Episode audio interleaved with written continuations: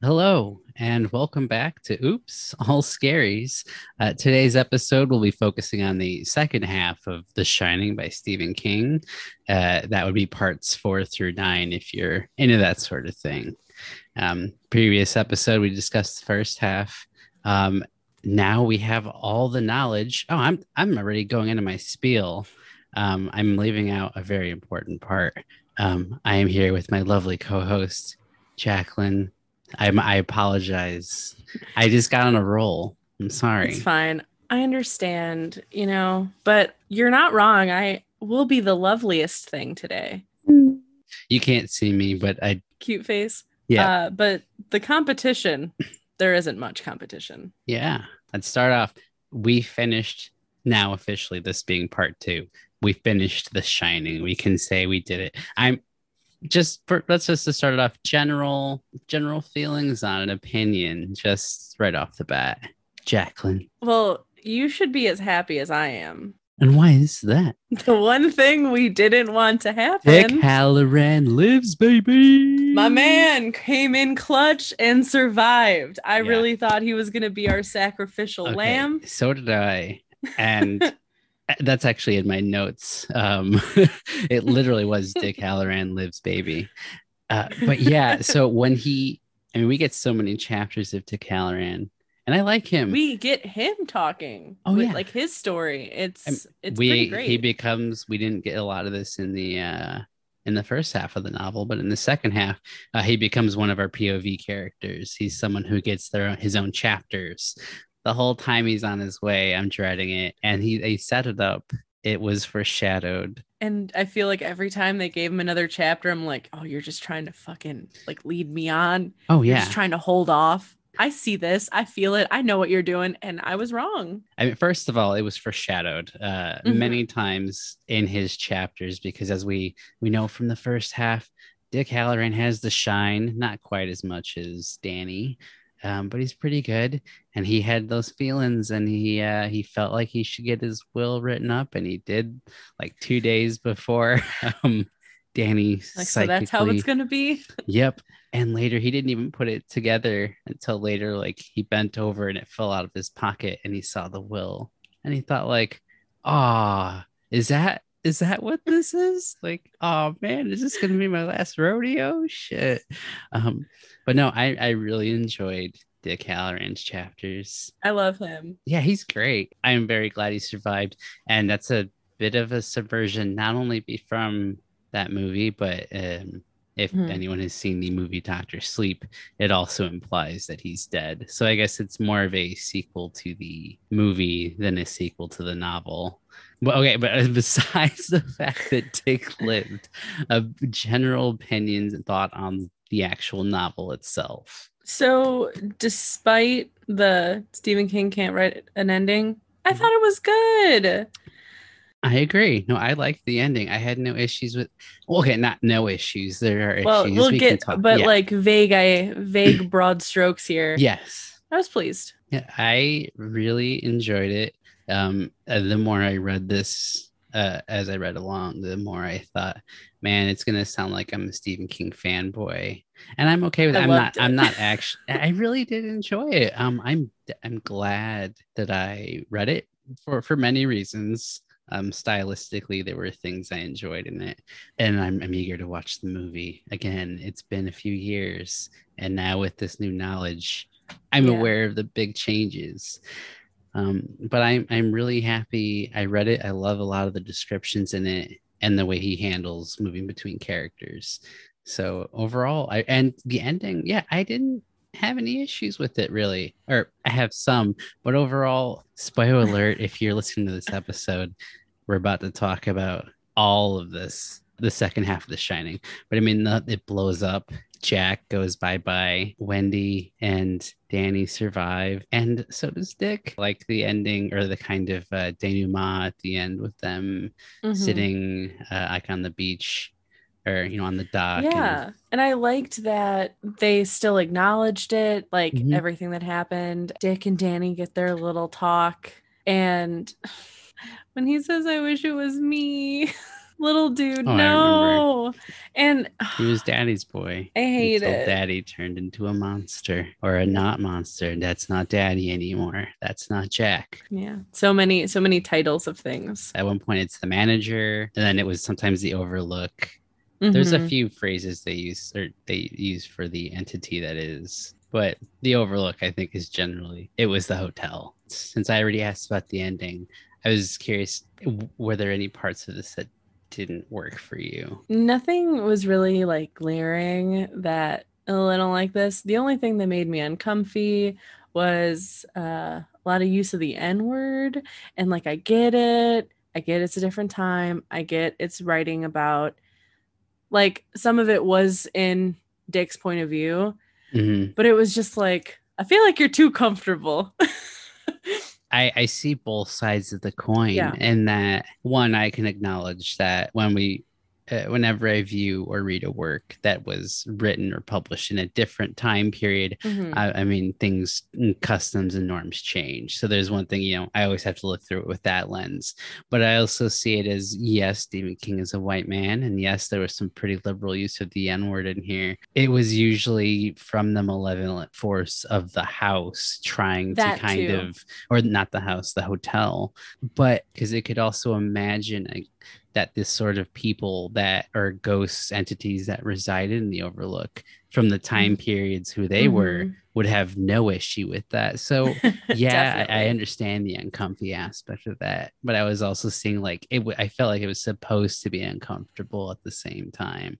So that works because it worked on me. oh yeah. Um, also, like looking at Stephen King, like sure he is a an older dude, and so he might not be fully caught up to the way that you and I think about things, Mhm. but he is a pretty solid dude with like his views politically and like who Yeah. he supports. So like I have no doubt that he's like a decent man. uh, yeah i I mean this is obviously all speculative or, or purely opinion Yeah. Uh, but yeah, it seems like it wasn't used as some way to be able to, haha, I got to use the word and stuff. let's, let's get into like chronologically. Oh man, my notes are not all chronological, but we'll go specific. I mean, Let me- like, let me vaguely. circle- I'm going back to four. I, my notes are, I've got two sets of notes. I'm on it. All right, so bring on your part four. Part four, Snowbound.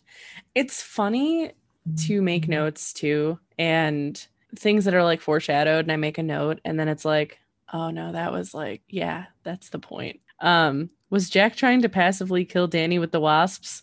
Yes, I don't. was. I don't think so.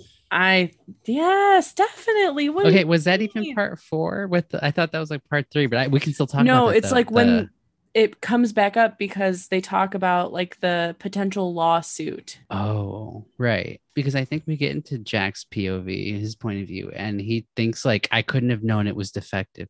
Oh, you mean like it was in not him, Jack, Not him, Jack, like- overlook, overlook, Overlook influence Jack. We can we can or we'll just call it overlook Jack. because like think that. about it maybe like it wasn't even sprayed enough or something because he loses all of these time gaps and stuff so maybe what he thought he did he didn't actually do because he was influenced to do something else at first i was wondering if they weren't even there Oh, I think they're there. oh no definitely the point wasn't to kill him with the wasps. I think that was to injure him and kind of poke and prod because I, I think that was one of the moments where the overlook is gaining strength but hasn't quite Mhm. got its pizzazz yet. So it was able to like that's a scary but it was in- intentional oh yeah, absolutely. I don't know by yes, killing might be a little bit of an exaggeration but fair enough. Oh yeah, but the intent that also it was no one knew if he was allergic or not they hadn't even thought because he was sure that they were dead. but he brings it up He does. like he's the one that says it first. We talked about this last time, but like he brings it up like, are you allergic? Because if you are, he might be. So I don't know. Because at times I feel like I know I'm supposed to think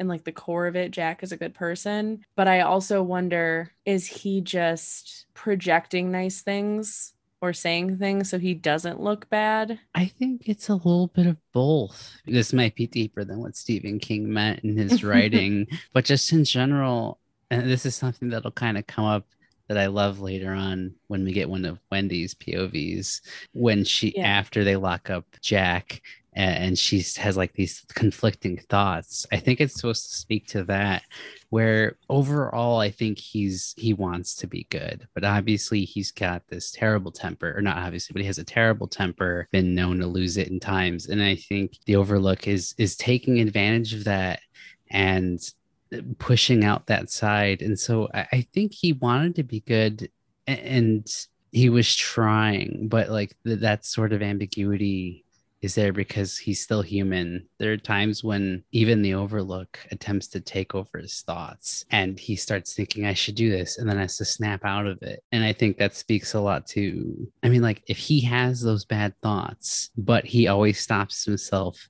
and is able to correct it like is he a bad person or is he a bad person i mean like he might be a bad person but he's trying hard to be good i don't know that speaks a lot to just like morality and yeah well we get another one of those dumps of backstory which one his father oh okay yeah that scene oh my god i thought she was dead so and by I mean, she i mean his mom it was intense. It felt I'm not sure how many pages, but like it felt long-winded mm-hmm. in not a bad way. Again, it was very detailed, very in the moment of story. Yeah.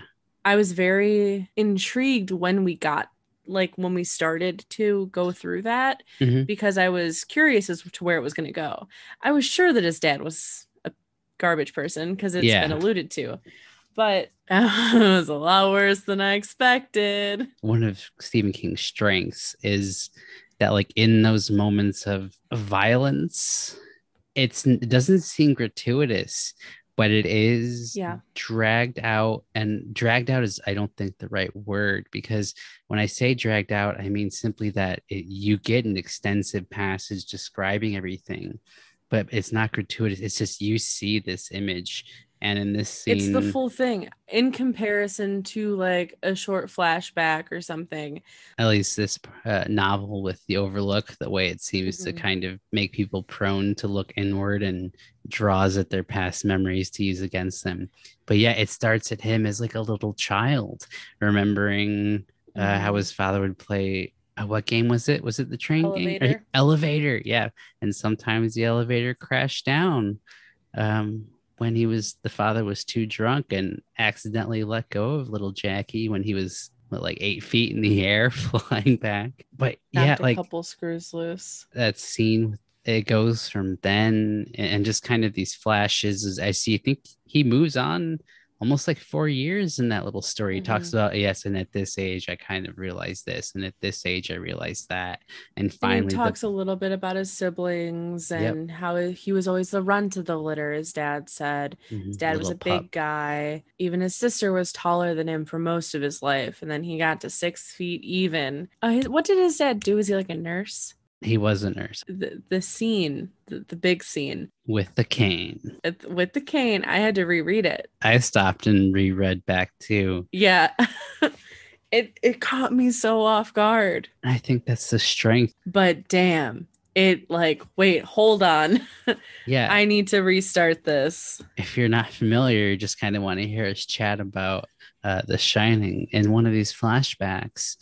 Jack's he's maybe like 12 or 10. Either way, he's, he's preteen at the table. His father seems just kind of disassociating, not or possibly drunk. He's drunk. And he has his cane because he had an accident a couple years prior. Um, and suddenly the mother is serving things, food at the table. He mentions something about coffee, or she mentions coffee and he the father Jack grabbed swears that he said coffee. He's like, to this day, I swear it was coffee. It's like he's blaming himself still, even before mm-hmm. he gets to the story. And then he raises that heavy cane and bashes his wife's face, head, she falls to the ground. There's blood spatter. He said her glasses ended in the mashed potatoes. And then he hits her seven more times while she's down. And it takes until his two brothers, his older brothers, uh, who are teenagers, I believe they like restrain mm-hmm. him.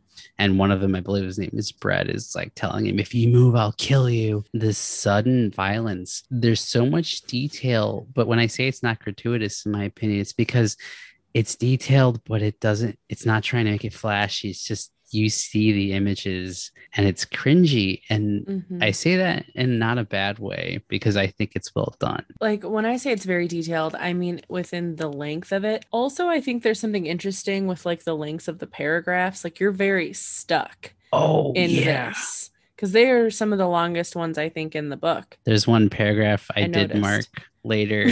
Um, after you mentioned it, and I have the hardcover, so my pages are a little longer. It's less pages, but they're longer. And one entire page plus some other was one paragraph. I said, This is what Jacklyn is talking about. I see it. and thank you. The, so it's long, you're like stuck in it. And that's like a stylistic thing that you can see and like feel. Mhm. And I don't think that like the grossness is over exaggerated. We get a, like just enough of like how gross it is, her face. And the fact that she stands up and says, like, the newspaper, does anyone have the newspaper? Like, your dad wants to read the funnies or something. Daddy wants to read the funnies. Is it raining yet? Like, I don't know if he was asking for like the comic strip instead of coffee, or she was just like in autopilot because he's like rocked her shit and she doesn't know what to say. And like, I don't know. Anything is possible. Or she's just like trying to make up for the fact that he just beat her. So she's trying to help him get what he wants. I think after at, at least two blows to the head and multiple more to your body, I feel like at that point it was sort of not random, but it was just kind of her brain putting other pieces of conversations together, not realizing what was going on. I looked up the excerpt, but Mhm. um, this is how it's written. Mama had opened her mouth to answer, and then the cane was whickering through the air, smashing against her face. Blood spurted from her nose. Becky screamed. Mama's Ugh. spectacles dropped into her gravy. The cane had been drawn back, had come down again, this time on top of her head, splitting the scalp. Mama had dropped to the floor. He'd been out of his chair and around to where she lay dazed on the carpet, brandishing the cane, moving with a fat man's grotesque speed and agility, little eyes flashing, jowls quivering as he spoke to her, just as he had always spoken to his children during such outbursts. Now, now, by Christ, I guess you'll take your medicine now. Goddamn puppy, whelp. Come on, take your medicine. The cane had gone up and down on her seven more times before Brett and Mike got hold of him. There's even a little more explaining in the next Mhm. paragraph when he recalls it. when they, they call the doctor and they're like, I can't tell you, just get here, just get here. Doctor comes and asks what happened. And like, oh, she fell down the stairs and her Mhm. glasses landed in the mashed potatoes. Okay, yeah, definitely. That checks out. Like he's t- he It's implied he's very sarcastic about it. yeah, definitely. And fell down the I stairs loved that because just speaking of eras here, wouldn't wouldn't always be the case that someone would stand up for domestic abuse. Like. Yeah. And unfortunately, what, what kind of divides the family later, or Jack's family, was that later, apparently, the pastor also talked to the mother in the hospital mhm. and she corroborated the father's story. Yeah, I fell down the stairs. And that's when I think Jack kind of broke some of his disillusion, or he felt disillusioned. And that's when Brett, like shortly after, joined uh, the army, things like that. Just it says that he escaped. and then he died shortly thereafter, a few years after. But yes, I believe the word used was escaped. And that's another one thing. Again, maybe I sound Stephen King fanboy, but I love a lot of the verb usage. And that's just something I learned in school. When once it was pointed out to me, I couldn't unsee it. I'm okay with that because he uses a lot of verbs that are just on point. That I think like mm-hmm. that's the right word. That's really like I wish I had thought of that word.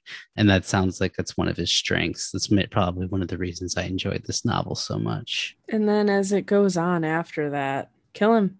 You have to kill him, Jackie, and her too, because a real artist must suffer. yeah. Because each man kills the thing he loves, because they'll always be conspiring against you, trying to hold you back and drag you down. Right this minute, that boy of yours is in where he shouldn't be, trespassing. That's what he's doing. He's a goddamn little pup. Cane him for it, Jackie. Using all of that same language that we had just heard caning, puppy, all that stuff. It's sad that this is our our how to. We have to kill someone, David. Yep. Well, you can kill him. I'll help hide the body. Maybe. But we're not real artists yet. We haven't Yeah. suffered enough. I don't know. We got dead people. I, you know, I'm just saying. People that we haven't made dead, just yeah, so we're okay, clear. Yes, that Not by our Oh. own hands, not not our responsibility. They have died. They were close. so she says. But yes, that's I meant. I don't need any more tragedy, please. I would like a. Yeah, I'd prefer uh simple time. I'm cool where I'm at. Yeah, you know, let let's look for some good stuff. Um, we deserve some easy times. Ugh, I hate when people say shit like that. art is You're pain. suffer for your art. Oh yeah, art is pain. All that jazz. I've heard it. I I- know that art is like a coping mechanism and you can use it as therapy. You know, some people write a novel. My dad uh, mows his lawn. You know, we all have our things. so cute. He's been working on his garden, growing like 60 tomato plants. Well, I think that that's cool. I think He parks his car by the garden and like blasts the the blues night on the radio and just has a beer and takes care of his garden. And he's like yep that's my therapy. And i said you might need some professional help. He's like you're probably right but i'll start here. But it's good that you know we all have our things I believe that pain can be a great source of inspiration. And that, Mhm. yeah, like you said, coping, you can pour some of that into a work of art. It can be very cathartic. Um, that being said, you don't need to experience that to be able to create art. Um, there are plenty of other um, emotions that you can channel into your art that are just as worthy. and the cool thing about making art based off of bad things in your life Mhm. is that it can be as vague as you want it to be but yeah there are techniques you can use to get messages across in your art without having to just plaster it on a billboard say hey look Yeah. at me get it get it It's like the the Tim O'Brien thing. It's what I say all the time when I talk about fiction. Uh, there's a story in one of his collections where, or part of something, I don't remember what it's from, but it's about going to war and going to Vietnam and about to get drafted. And in the story, he drives a little bit north, more north, more north. Like to the Canadian border and like deciding if he's going to draft dodge or not. If you do that, you can't come back. Like, Oh, you yeah. can't come back to America. In the story, well, he eventually decides that he's going to come home and he's going to go to war. He was asked in an interview at one point, so like, how was that for you? And he goes, well, that's not the truth. The the truth is that I spent that summer playing mini golf and going to Dairy Queen with my friends.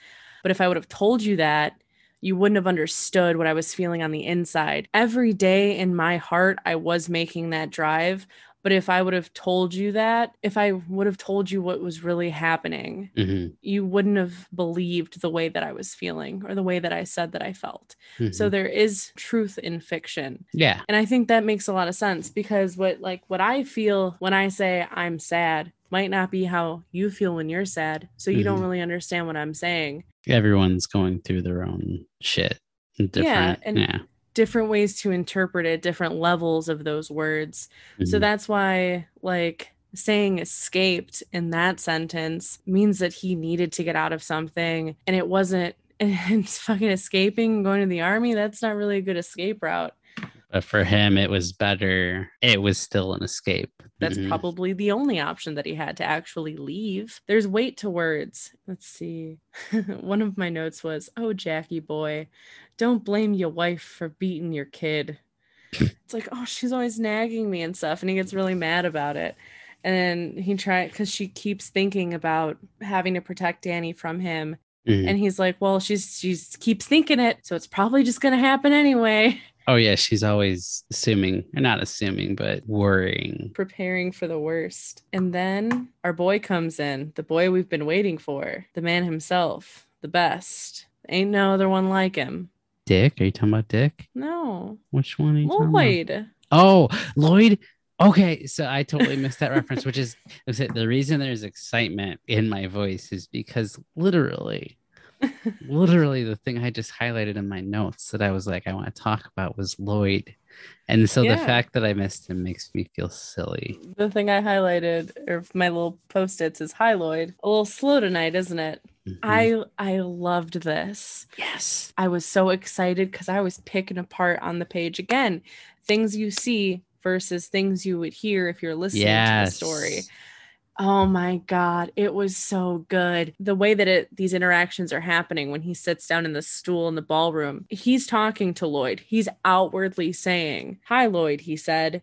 A little slow tonight, isn't it? Lloyd said it was. Lloyd asked him what it would be. There are no quotation marks. Yeah. It is just Get on the the my page. head, Jacklyn. Because I literally said, and this is part of my thing in chapter 28. Jack goes to the Colorado Lounge and tells his Mm-hmm. wagon story to Lloyd. Lloyd only ever responds through gestures and tellings, never via Mhm. dialogue. He could have had him respond, but having it Yep. shown just through the lens of what The Jack overlook. experienced Mhm. yeah i was like it shows like how the hotel's messing with him and that it's still not at full strength because later yes, on that's it.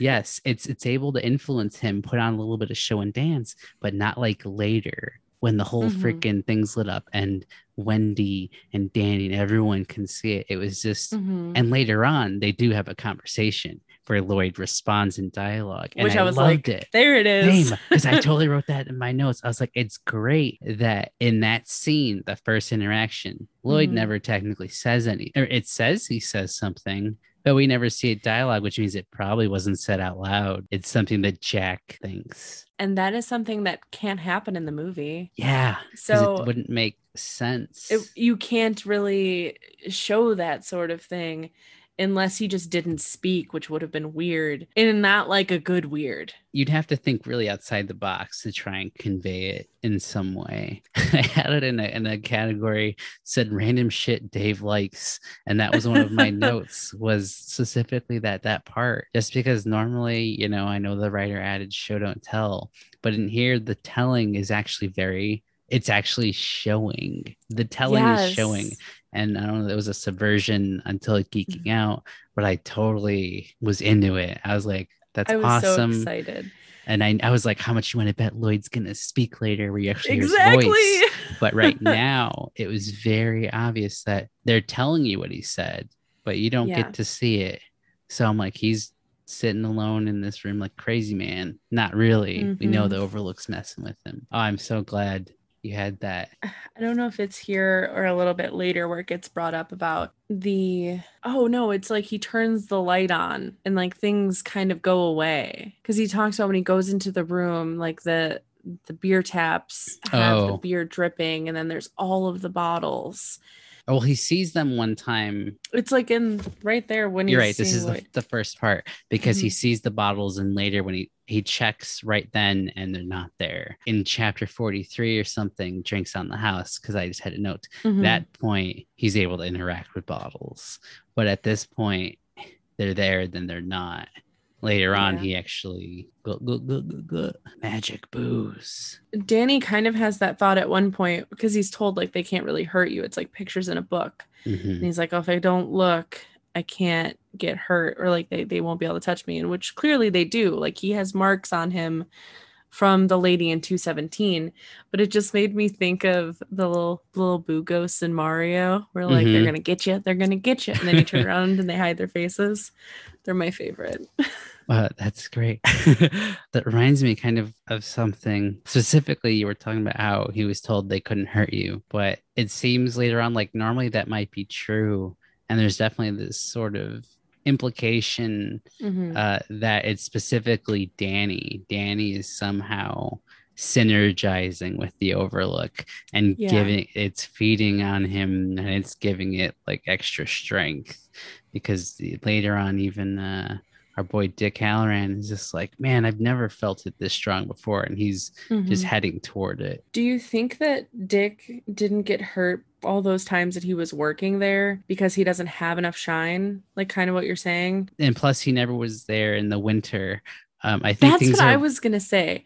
Is this on a, like a cycle where like they have their their uh did- I Seasonal called it a like oh later on when Lloyd is trying to s- no it's Grady. Grady's Mhm. trying to sell the hotel essentially Like you got to stay here. I'm like, what is this? Some weird summer camp? Well, because it's, it's only open during the summer and it's always closed down, just being taken care of in the winter. So it seems like when it's more isolated, like or when there's fewer people in the winter and they're they're kind of trapped, cut off from the outside world, because that's what the snow essentially does. It cuts off the road. Mhm. And then uh, the hotel actually tricks Jack into destroying the CB radio when he thinks his dead And dad is fucking talking to him. At which point, yeah, and then later on, the Overlook convinces him to toss the um, Magneto Spark- from yeah, the snowmobile. snowmobile. But yes, I I think it's part of that isolation. I think is supposed to be key, specifically because they're alone and cut off, and it's just them. The Overlook Mhm. is like able to really hone in, and then I think Danny really was a big part. Him being there, I think, was it was getting its licking its chops. Did you like the recipe that we got? Is this the part of three quarters sherry? She poured a hefty dollop into the teacup, put the sherry back, filled the last quarter of With the cup with milk, and then added three, Three- tablespoons of sugar. I wrote that shit That's down. so much it sounds sugar. awful too. And he's having a hard time. Milk and wine. Mm, sign me up. Dairy and liquor. RumChata, white. Russians. Yeah, true, true, Uh, mudslides. true. Okay, fine. It's a thing. But Bailey's and Coke. Bailey's and Coke is crazy. It like slushes. I don't understand. There was an old lady that would always order them when I worked at a bowling alley.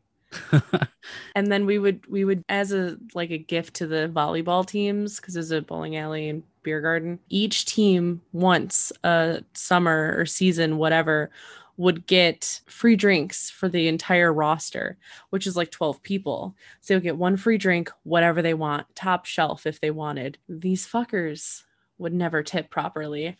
But one time I went back Someone's I'd be like, yeah, salty. I'm. Well, I was trying to like help I them out. I'm like, you want Grey Goose? Get Grey Goose. You want a Grey Goose and Red Bull?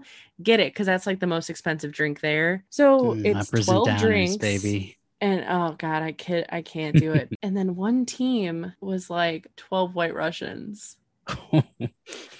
It is it is 80 degrees out. We don't have milk. I am not going to the store to get I was just like, you never order this. I serve you every week. Every Thursday you're here. Someone you want a white convinced Russian? them. They're like, let's all get white Russians. I hated it. I was so mad. I just told them no. The customer is not always right. That's the facts. Anyway, I was surprised that the cooking wine like survived and Jack hadn't tapped into it. you didn't do it for him. I was surprised once they mentioned that. I was like, well, I felt like when he's at one point, I need a drink. It's like, well, it's got something. I mean, I'm not saying it's Right? strong. It's like, I'll do anything right now. Just Yeah. He's not that desperate at least. So I was like, "Oh, good for you, man." Or maybe he just has his his uh air quote standards. Nah, even I wouldn't stoop to that. Now he's just like guzzling all the mouthwash, the, the travel size mouthwash in every room. So we talk about time, and sometimes when people describe time, it really rubs me the wrong way. I don't know what he you mean. stared for a long, immobile second. He could taste his terror now. It was in the back of his throat, like a taste of a gone over cherries. Loved it. I love when like emotions or feelings or like sensations like eh, get a taste. Top tier descriptions right there. it's because it's like linking more senses, Yep. more sensory. oh, that was when he goes in to see the woman. Oh, in room 217. Yeah. I, He could see it, but he doesn't go in and like actually see her. He sees oh, like he hears it. He's a coward in that scene. Not a I coward. I know. Well, she got back in the tub. I was surprised that she just, I wanted her to just be waiting with like hands up, ready to grab him. I feel like she always has to start the scene there. Like whenever someone comes she in, respawns. scene yeah. I, I- like listen for some cinematic effect. You got to be in the tub when they enter the room. Otherwise, it's just too obvious. It's the, The tension. slow yeah, rate of revelation. Yeah, Like exactly. revealing has to go She, slow. got her scare standards too. She's had a lot of time to practice this. He lies, Yeah. He's like, nope, saw nothing, not a thing. which technically was true because the Uh-huh. fucker made sure never to look took around.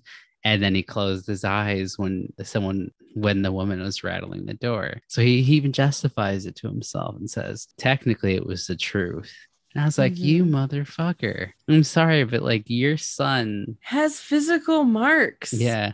Nope. He's been uh, hurt. It's all good. But that's again, that's uh, the overlook.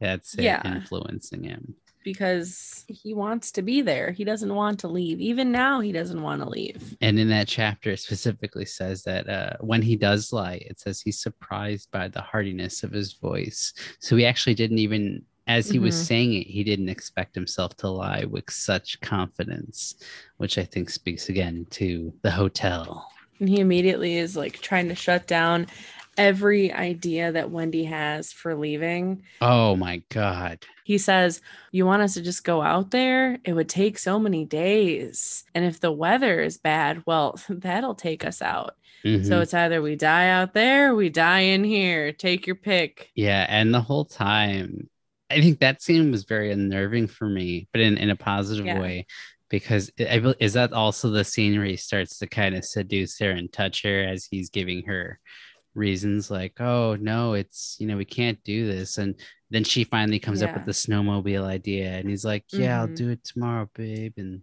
i hated it it was good it was well written and it works as a story but i was mad yeah but there's a line in there that i think speaks to it because the tone of the voice because he's trying to distract her essentially from what she really the, the main conversation so he starts touching her essentially mm-hmm. and changing his voice and things like that but it says as he's toying with her her voice is kind of getting husky and then a little deeper mm-hmm. and as he replies his voice was it's like it was the same tone as someone that was reading like a dull story he was totally not mm-hmm. thinking about that it, it, was more a calculated move of i'm going to distract mm-hmm. her while i try and convince her not to leave jack's not thrilled about leaving because big list of reasons that's what was my mm-hmm. notes because yeah he made up every excuse in the book and then he even tries to say that, like, oh no, I can't drive a snowmobile. I've never done such a thing. And she goes, uh, the kids do it in Vermont all the time.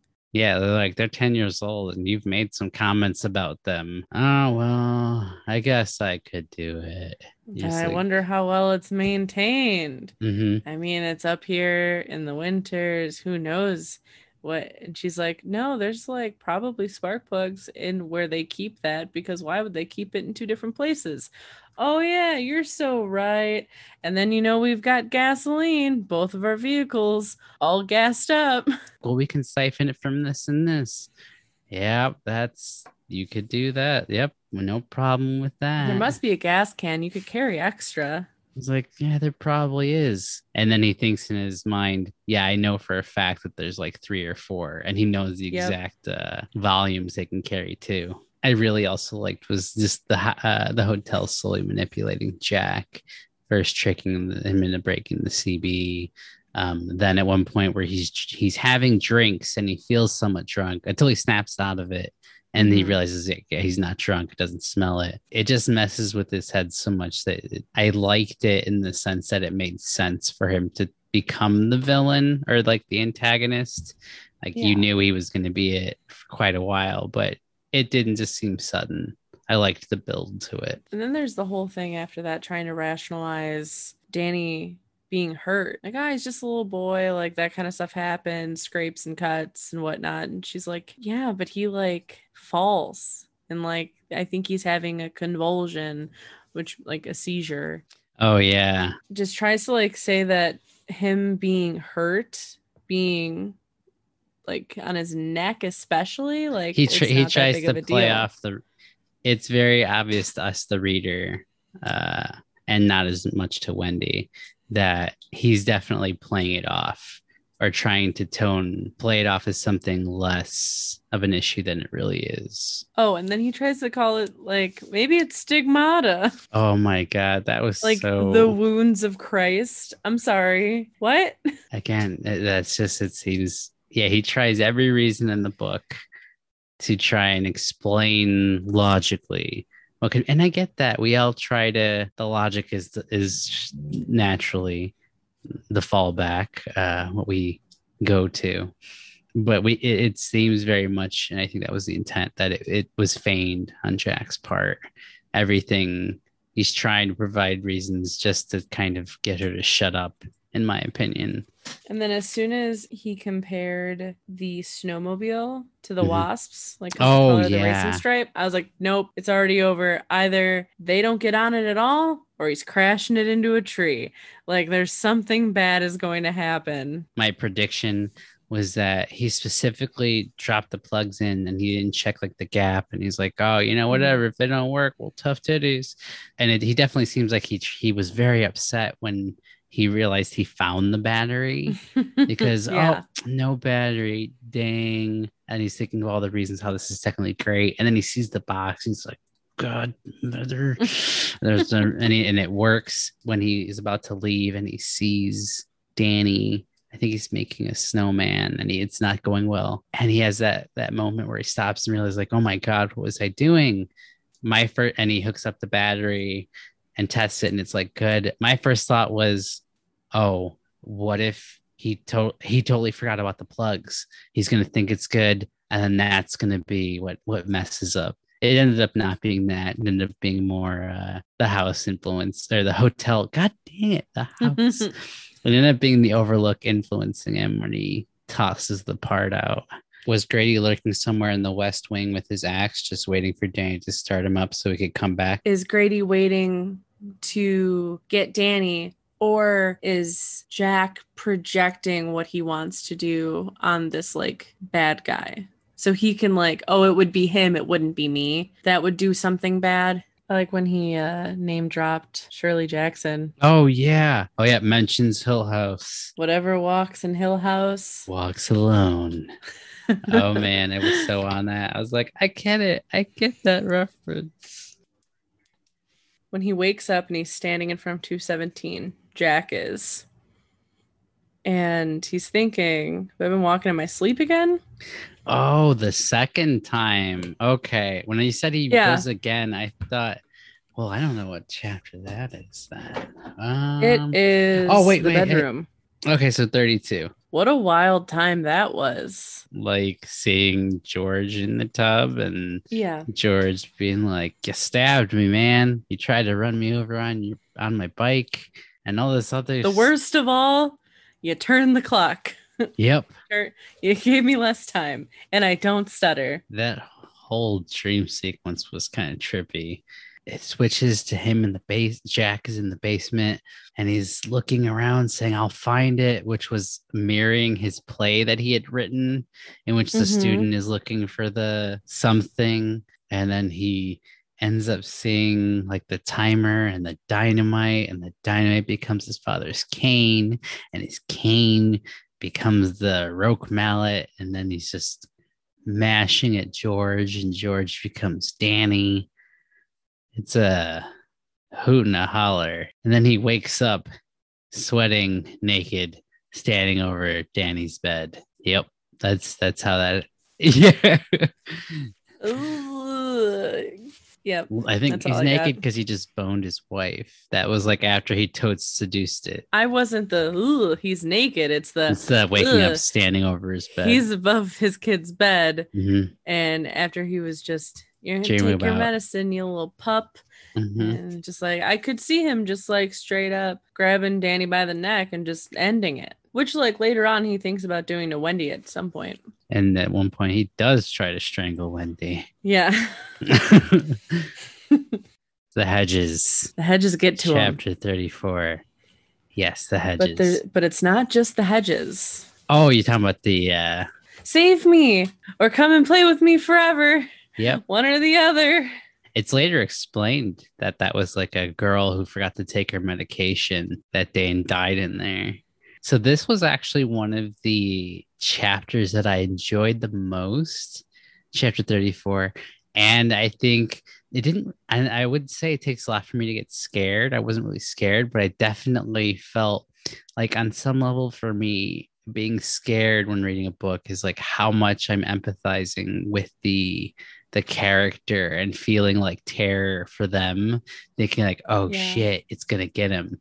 This was one of the uh the scenes that I thought was scariest for me. The hedges first. He he's going in the snow. He cl- opens that tunnel, climbs or like crawls in that darkness, and then he starts to crawl out, and he hears something behind him. And it's rustling in the darkness, and as he's about to escape the tunnel, the snow falls in and he has to dig his way out and then the fucking topiary animals i don't know what what did you think about that because i feel like we, we talked about the topiary animals last I liked this more. I think it gets to me more because Danny fully believes in everything. And I think he's more susceptible to what's going on, at least more than Jack was at that time when he mm-hmm. encounters the topiaries. But I really enjoyed this. I thought it was good. I think this whole part, it's not necessarily that it I was scared from Mhm. reading it, but I was like like adrenaline. I was like, Yeah. I need to keep reading. This is so exciting. that's part What's of gonna it happen next? but I, yeah for me it was just like i could put myself in danny's shoes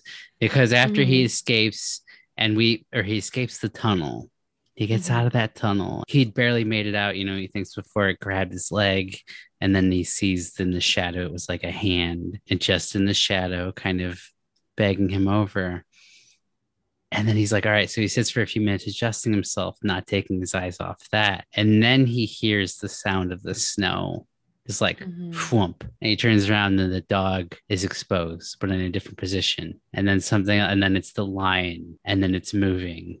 And it's only when he doesn't look away but it's closing in on him i don't know. I it did it for me. I um Yeah. because it, it was it was all the lions right? I believe they were like hunting him or Mhm. closing in on him and the dog moves to like close his uh, covers retreat so he can't even go back to the playground. I mean obviously this chapter was called the hedges but i knew it was going to be bad because danny going down it was this uh, a ramp downward and it wasn't that bad. My first thought was that means you have to go uphill on the way back. That means if something's chasing you, it's gonna be worse. So I was already bracing myself when he does in this chapter, like he gets stalked by it, and one of them rips through his clothes or like his leggings, and it only barely scratches his leg.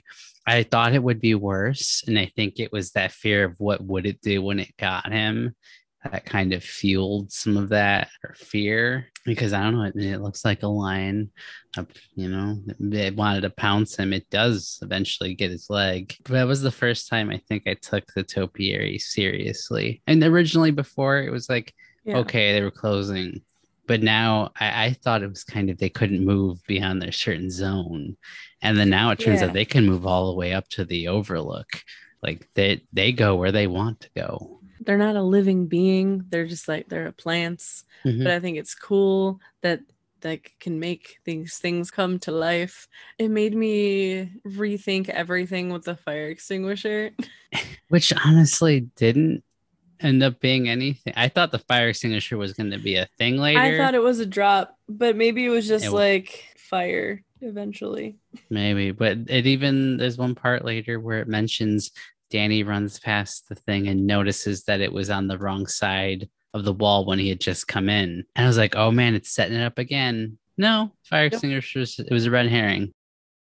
And maybe it's because of memories of the movie from years ago, but I don't really remember Wendy knowing as much about the house and its like Definitely not. creepiness. And in this one, she's fully, eh, she knows what's up. She knows the Mhm. overlook. And Danny like straight up spills in that in the next chapter, the lobby. He tells them both, like, yo, I was out there, there was something in the tunnel, but that wasn't the real bad thing. The topiary, the animals, they freaking came at me. Look, it clawed me. And yeah, then Jack's interrogating him, trying to tear it down because you know, again, now it's the overlook Mhm. speaking through him. And then Danny read his mind. When after he's, he's telling him, no, that couldn't be real. And Dan Danny catches the glimpse.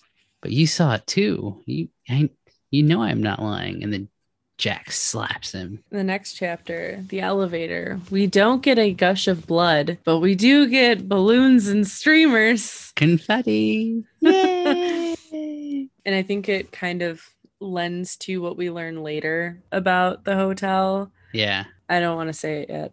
This is like what we were talking about with the parentheses and like what is being said there. The loud thoughts almost, yeah. My page 440, but it's like what masks and then it's like good night, good night. Yes, it was lovely. No, I really can't stay for the unmasking early to bed, early to rise. And it's like all these other conversations from different points of the hotel's history and like this party that's happening. And then Jack really likes his job now. Oh yeah, it's my It's my job. job, Wendy. Yeah, the elevator's acting up in the middle of the night. They're hearing weird voices and stuff. And he's like, "Yep, I, I should take care of this." And I think is this the part where she's literally like, "Fuck your job." Yeah, she's not here for it. He opened his mouth, not sure what what is going to come out. Wendy, it's my job. She said clearly, "Fuck your job." Fuck your job. exactly. Like I don't Love fucking it. care. He's like, oh, it's just a short circuit. You know, he here he is with his like excuses. He knows he knows to say things that sound believable, and she's not having it. And climbs up into this elevator, and It's like half between floors. It's not fully flush with the ground. yeah, she's boosting herself up into it. What about this, Jack? Is this a short circuit? And she threw something, and suddenly the hall was full of drifting confetti, red and white and blue and yellow. Is this? And it's a streamer, and then there's, uh, but it's faded to a pale pastel color with age. It tells us right there on the page. And this, and she tossed out, um, The cat's eye mask. Yep. and it's dusted with sequins. Does that look like a short circuit to you, Jack? Is what she says to him. Because he kept saying So it's a short circuit. Yeah, she tosses the mask at him. And that's again what's something that I was very surprised and about was they're all seeing it. Like, and I know they see it in the It's in the- tangible now. Yes. And all of them as a group. It's not just I saw it, no one's gonna believe me. They mm-hmm. all saw it together. I know it's not the same, but whenever it said like the Red Death, I was just like, where's my waterfall of blood?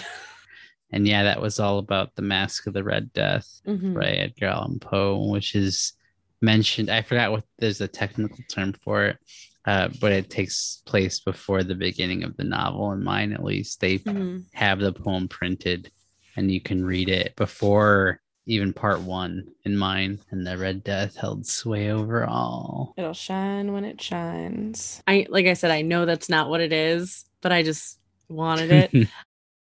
Ballroom, Ballroom. a weird clock. He was the key, Yep. Danny thought sadly. Tony had warned him, and he had just let things go on. I'm just five. Doesn't it make any difference that I'm just five? But no one cares. So while we're talking about that clock, very briefly, hmm I was very confused, or not confused, but it was a little bit jarring to me when Danny pushes the clock forward, the hands forward, so the figures pop out on the rail. They end up 69ing like that. So they just like go down on each other. Because I remember like, in his word, it's like they're kissing pee-pees. And I was like, Yeah. what the fuck is this? sh-" Like, no offense. I was later it shows something different to Jack when he's there. And that's why I was like, what? I don't know. It may be something completely random or just the Overlook being sick or playing off of the vibes of what happened in those. Yeah, well, rooms. remember there's a couple things. Earlier when there's the like the chanting about the masks and you you can kind of tell that Wendy hears it. Doesn't it say something like let's fuck? One of those things that's like unmask and let's fuck. And I, I think it's before this, right? I'm not sure exactly where that line is. It doesn't but matter, but it, that happens. Like that is said. I think Stephen King likes to use dirty stuff to make things unsettling. Also, I can see the way that. that he describes things, maybe it's just like a man writing about sexy stuff. I don't know. But like when he was do like the stuff with Wendy, like when he was trying to like Jack distract her, seducing her and grabbing Like, her breast and it didn't feel her top and like stuff. I get that it's male lens here. Mhm. I also get like the point of doing that in that moment, but it's not like it was at all really sensual. But there's just something about men writing about boobs, like her nipples were erect. And just like it's always talking about how hard a woman's nipples are in a story. And then you know what? That's when I close the book and it's over for me. Ugh, I don't know. But anyway, there's also the part when he goes into 217 sees george in the tub and like Yeah. his his dick is like a limp like a piece of kelp in the water Yeah, I remember that standing out a little bit to me too. Uh-huh. Thought, and then later okay. on there's the dog man oh and yeah, dog man is like i'm gonna gobble you up you're a little So cock starting with your little cock. Yeah, I, I put them like I was like, I- okay. It, I mean, it, it is unsettling, but had to have him say that to Danny later. Yeah, the ghost of the dog man. did we need that Yeah, was that is I- that what you think is david is that what you think would be scariest to be told by a dog man not I- just the I fact dog know. man I think is there at five, that could be pretty fucking unsettling. I remember the not just i'm gonna eat you Yeah, no, I think I'm gonna starting with that probably would like make my stomach like twist. It reminds me of I don't know if there's Look Who's Talking. There's one of the or maybe the sequel. There's one where the uh, one of the kids is like looking at the toilet and it mentions specifically like it's gonna like bite off his pee pee.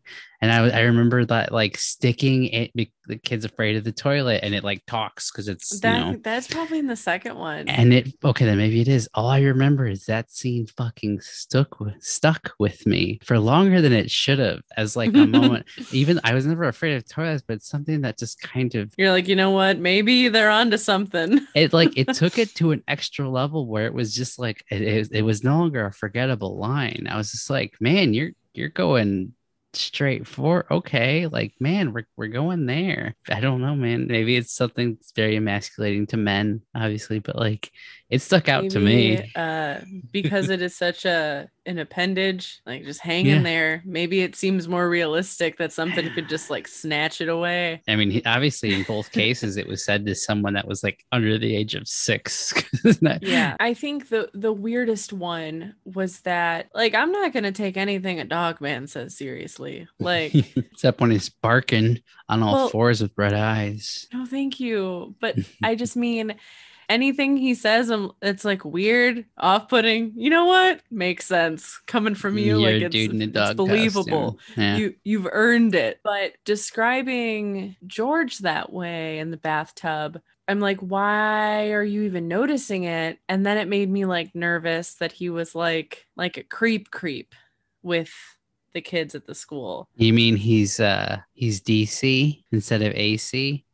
So this is this is no i know i'm i'm aware of that I i, was know not what aware- acdc is I was not aware of that. no it being you know how i know How? I'm like 98% sure this is where it's from. But I used to watch on VH1 when I was in middle school, Heavy the Story of Metal. And it was a Mhm. four part series. Part four was my favorite because it talked about nu metal. But it would go through the history of like all the different eras, like glam metal and stuff. And they did talk about ACDC, and they're not from America. So they had already had that Mhm. name when they came here. And so when they were like, yeah, we're ACDC, and they're like, uh, It was slang sure? from like the 60s or 70s. which apparently. is like that era. That's like Stephen King's, but it, it it gets brought up in here where someone meant, and I don't know about this, but it comes someone first mentions it. It was like one of the Derwent's, like in that party, mentioning Yeah. that they're DC, and I had to look at. I I was Mm. able to infer, yeah. but I looked it up to be it's sure. funny and- though. yeah, and learning like oh, it the the slang AC alternating current meaning you're straight. Uh, DC direct current current meaning you're gay and ACDC implying that you're bisexual. I was just like, oh, I get it. It was just very that's one of the things that dated it for me a bit. Yeah. And it not took me out because it made sense in the sense of the world when I like, oh, okay. Also, like adults probably on like the down low, if they were like yeah, I get not that. straight. and he, he used his thing is Stephen King used the phrase a DC or not Mhm. AC in his preface to The Haunting of Hill House when describing Theo. He says that Mm. it's implied that she's not entirely AC. That was my first clue, but seeing it used in here in the dialogue of some characters from the, I guess actually they might have been from the 60s if it was the Derwent's. They were supposed to be the 60s. So that would make sense. Yeah. But I don't know. I just think like an adult doesn't look at a kid and see that. Oh yeah. And I feel like there are moments in as I was reading this novel when it's not like the, the the POV is it's third person, it's close, but sometimes it mentions things explicitly that the character we're following doesn't know. It'd be like, mm-hmm. well, Wendy didn't know that across the building, blah, yeah. so and so is happening. So it's almost as though there's an outside authority, the narrator, that's kind of giving us some of what they see and, and then also telling us what isn't happening.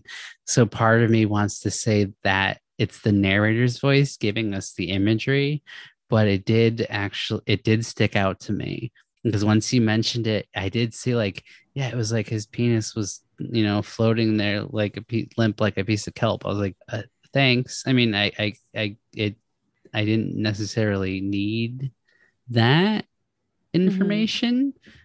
I don't know what to make of that. And you know, you gotta you gotta think also of uh it and mm-hmm. how there there's there's stuff in that one that's very explicit and there's sexual content in many of Stephen King's novels, even just when it's children, is what I'm mm. getting at. I mentioned that one of my introductions, one of my first big uh, forays into like the world of Stephen King was the Dark Tower series.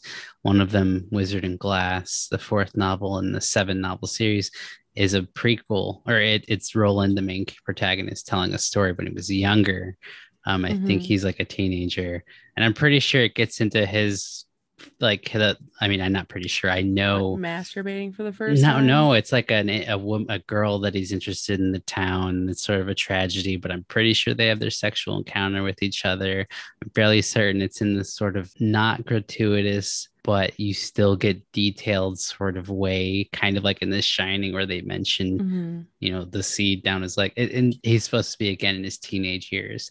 I don't know if, that, if it's something about puberty or I, I'm not sure. It does. It does seem to pop up in puberty. I mean, it's a highly charged time in a person's life, especially with like weirder descriptions of those sorts of things coming from the perspective of a younger person makes yeah. sense because they don't necessarily might not be ready for those situations first fully understand or comprehend the weight of everything and involved. don't have the toolbox to talk about those sorts of things. To surmise stephen king is a horny dude as you said yep. last time. Yep he is. There's no there's no doubt about it. I mean come on. Uh, that's this is something that i've no, that sounds bad. I was going to say this is something I've thought a lot about. No, I, uh, um, like when you have to think about it, or, or, it's something I've thought about in my own writing. When it's like, how much is too much? How much can you leave unsaid? Mm-hmm. What becomes the point of? Which is why normally I err on the side of caution, and I would mm-hmm. go to less rather than too much but I don't know yeah. if that speaks to an experience in the writing or if it's just my sensibilities thinking about someone's going to read this.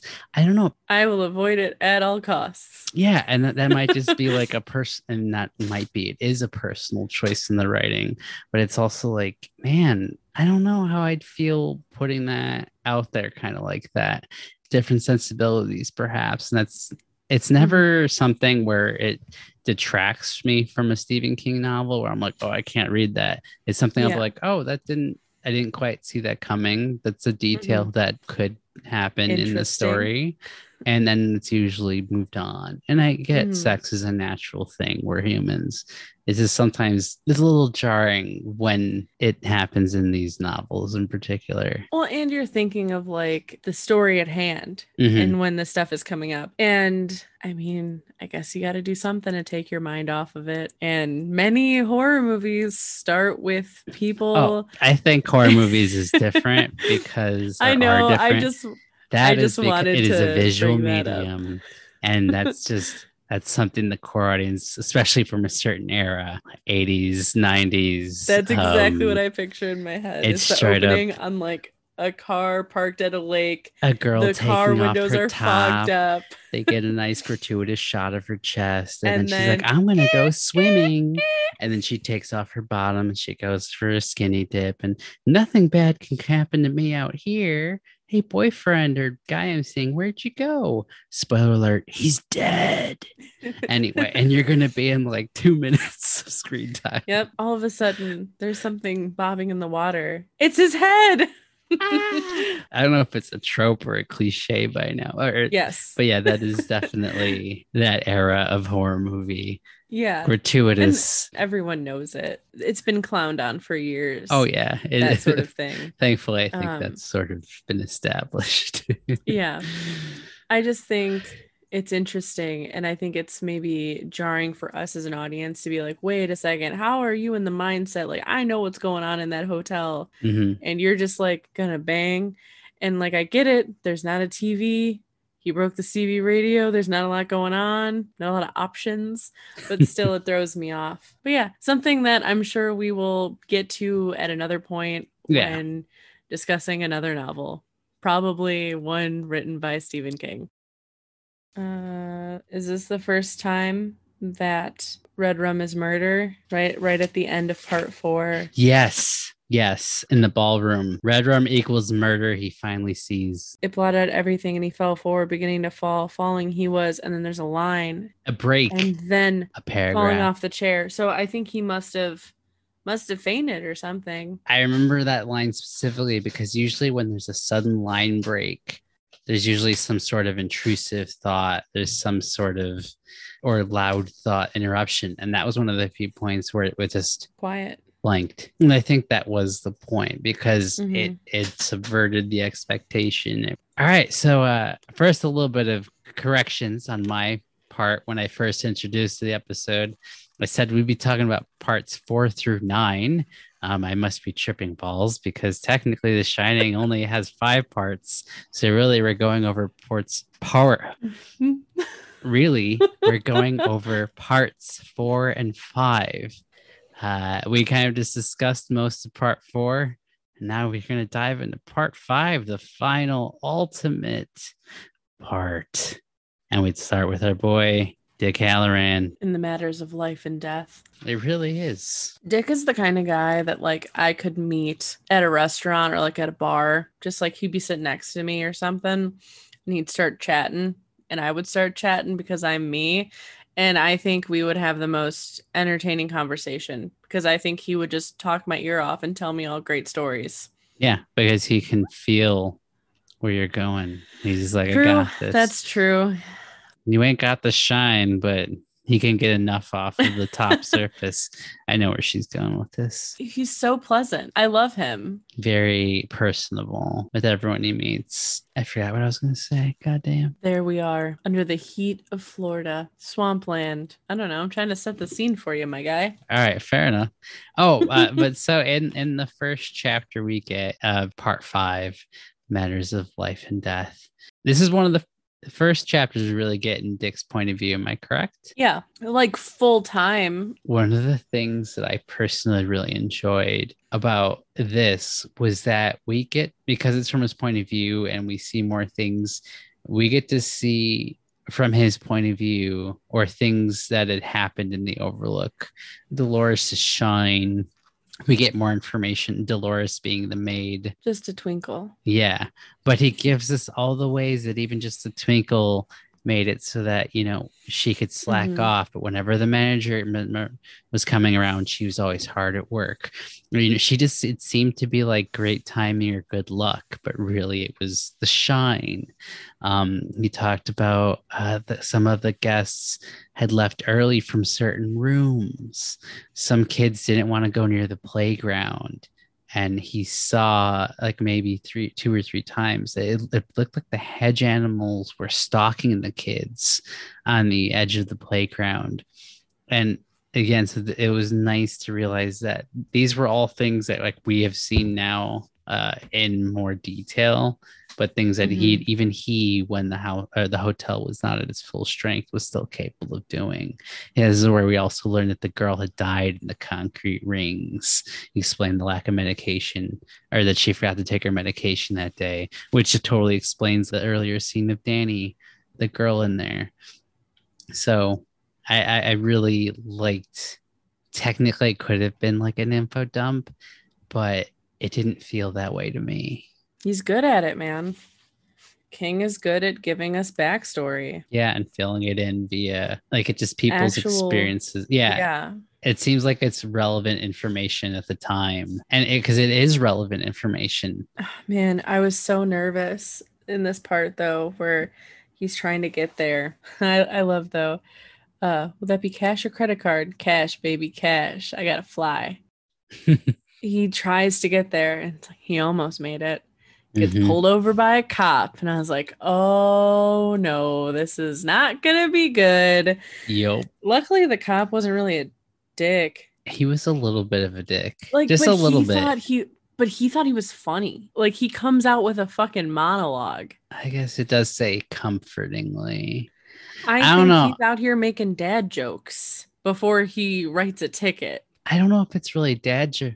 It's he's definitely being a jerk about yeah, it. Yeah, I mean, oh, the only part of the story I can never figure out till the end is the driver's license number of the offending motorists. So be a Uh-huh. nice guy. Let me peek. Like he's like, I heard every sob story in the book. So yeah, it didn't. It wasn't like he was an a- ass, but there's just like a hint of that condescension. yeah. And listen, I've is been here, and typical. and then that and then the whole part at the end, I think that's very good. Uh, when Hallorann's just like, fuck it, I'm just going to give him my info. He's like, here. And the cop goes Mhm. one up ahead and he says, look, that's very good. That's so good. You win a present. What? Hallorann asked, hopefully. When I finish writing down these numbers, I'm going to let you blow up a little balloon for me. Oh, Jesus, Hallorann Mhm. moaned. I think he's giving him a breathalyzer test. Um, yeah, that's yeah, when I that was, was- like mad. yeah, that's when I was like, all right. But also, dude. how fast was he going? Um, it might mention it. He was oh 80. He said he was the limo was cranked up to 80. Also, a limo speeding like crazy. Is that crazy? I don't know. I don't drive. Well, depends. Illinois is 55 uh, on a lot of, and then so well, no, in the city it's like 55. Outside of that, it's like 65. But if Mhm. he's in a city airport, But if you're going Eh. with traffic, oh, but I don't know if he was rolling with traffic. He, he was just. I don't know if there was any mentioned- traffic. The cop mentions that he loves this stretch of motorway, so I think he catches people speeding to the airport all the freaking time. That's why he's got his bit. He's like, He know he's heard it all Yeah. before. That's why, yeah, when Hallorann moaned, officer, my flight, shh, the traffic cop said, don't be naughty. I, it's like, God dang, I get I it. hate it. Yeah, it's one of those. But like, like, that was the best case scenario for Mhm. anything happening. oh yeah, But yeah, it stressed me out so much. I was like, just write, shh, stop fucking talking, write the damn ticket. He's got places to be. Okay. It's so funny when Wendy's just thinking thoughts in the next chapter, but just not really thinking them, just really talking to Danny. She starts out saying, like, oh, we're wrecking this boy. It's not just Jack. Oh. It's me too. It's not even just us. Jack's father, my mother, are they here too?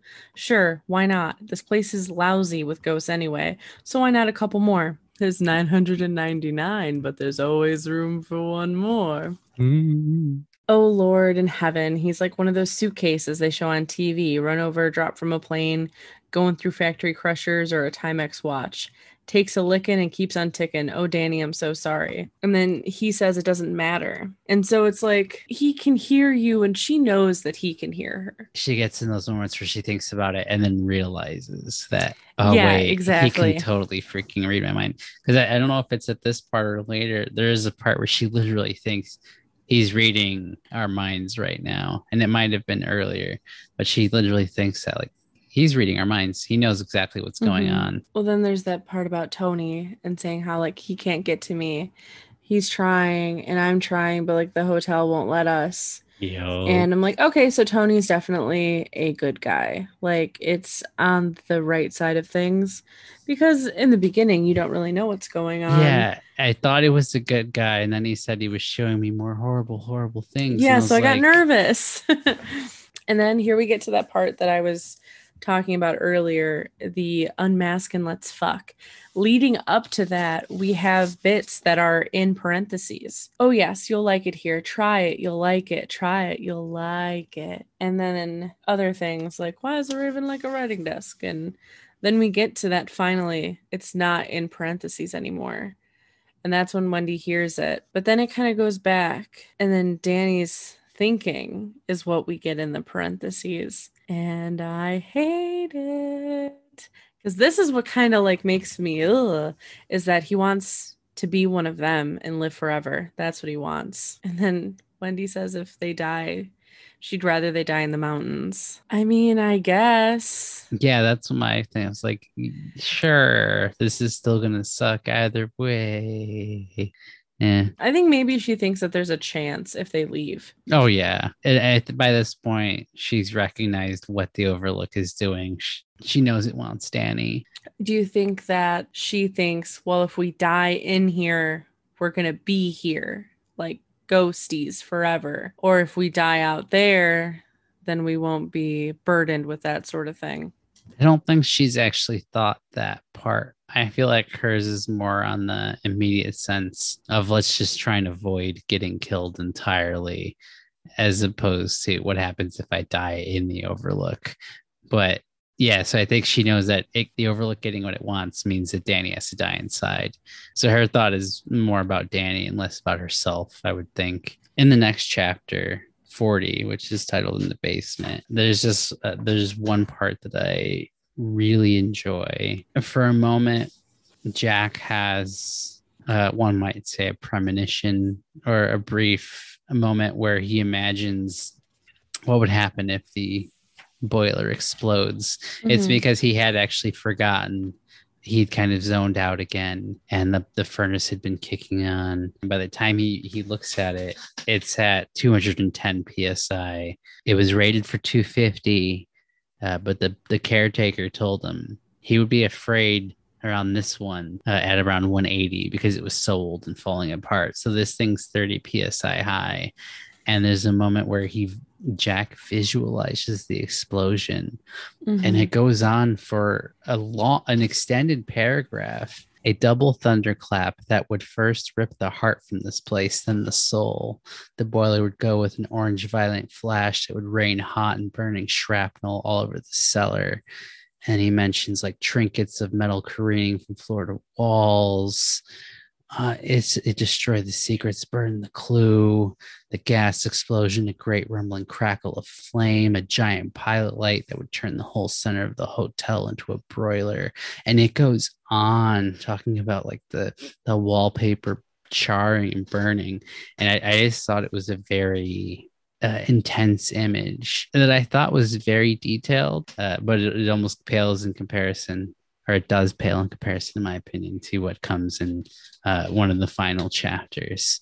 Definitely. Um, but again, I was still surprised pleasantly by the level of detail and just that quick thought in his head. You know who that reminds me of? Who? Eleanor. All journeys end in lovers meeting. no, I just oh, mean the like the, the, possible mm-hmm. futures. Mm-hmm that's also no, that happens that. in the last chapter too, about like hundred pages ago. Well, for me, it's hundred pages. When it's that super long paragraph, it's like for me, it's almost two pages. He's like talking like Al, Al, there's ghosts up there. They have it in for my boy. And then it's all these different thoughts. And he's like, Oh, we could get a new fuel pump and like we'll make it and we'll get out of here. Snowmobile one, yep. A man with his sterling record of alcoholism, student beating, and ghost chasing would undoubtedly be able to write his own ticket. And then he's like, Yeah, I could get all these different jobs or do this. And he has this idea that he can leave and get out. And then immediately it's shot down with kill her. And it's like, okay, never mind. Yep. That's the the hotel's like, hey, I got an idea. Let me just slip this in here. I see your offer, but here's my counter offer, and then slides over the piece of paper. I think it was in on the stairs chapter, or maybe it was even in the basement. But there was one. Oh, it was on the stairs because Danny's playing with like a ball, and he starts singing "Lou, Lou, skip to my Lou, skip mm. to my Lou, my darling," and he realizes that it's not his own thought; that it seems like it's his thought, and very convincing but it wasn't his thought, like an imitation mm-hmm. slipping in there.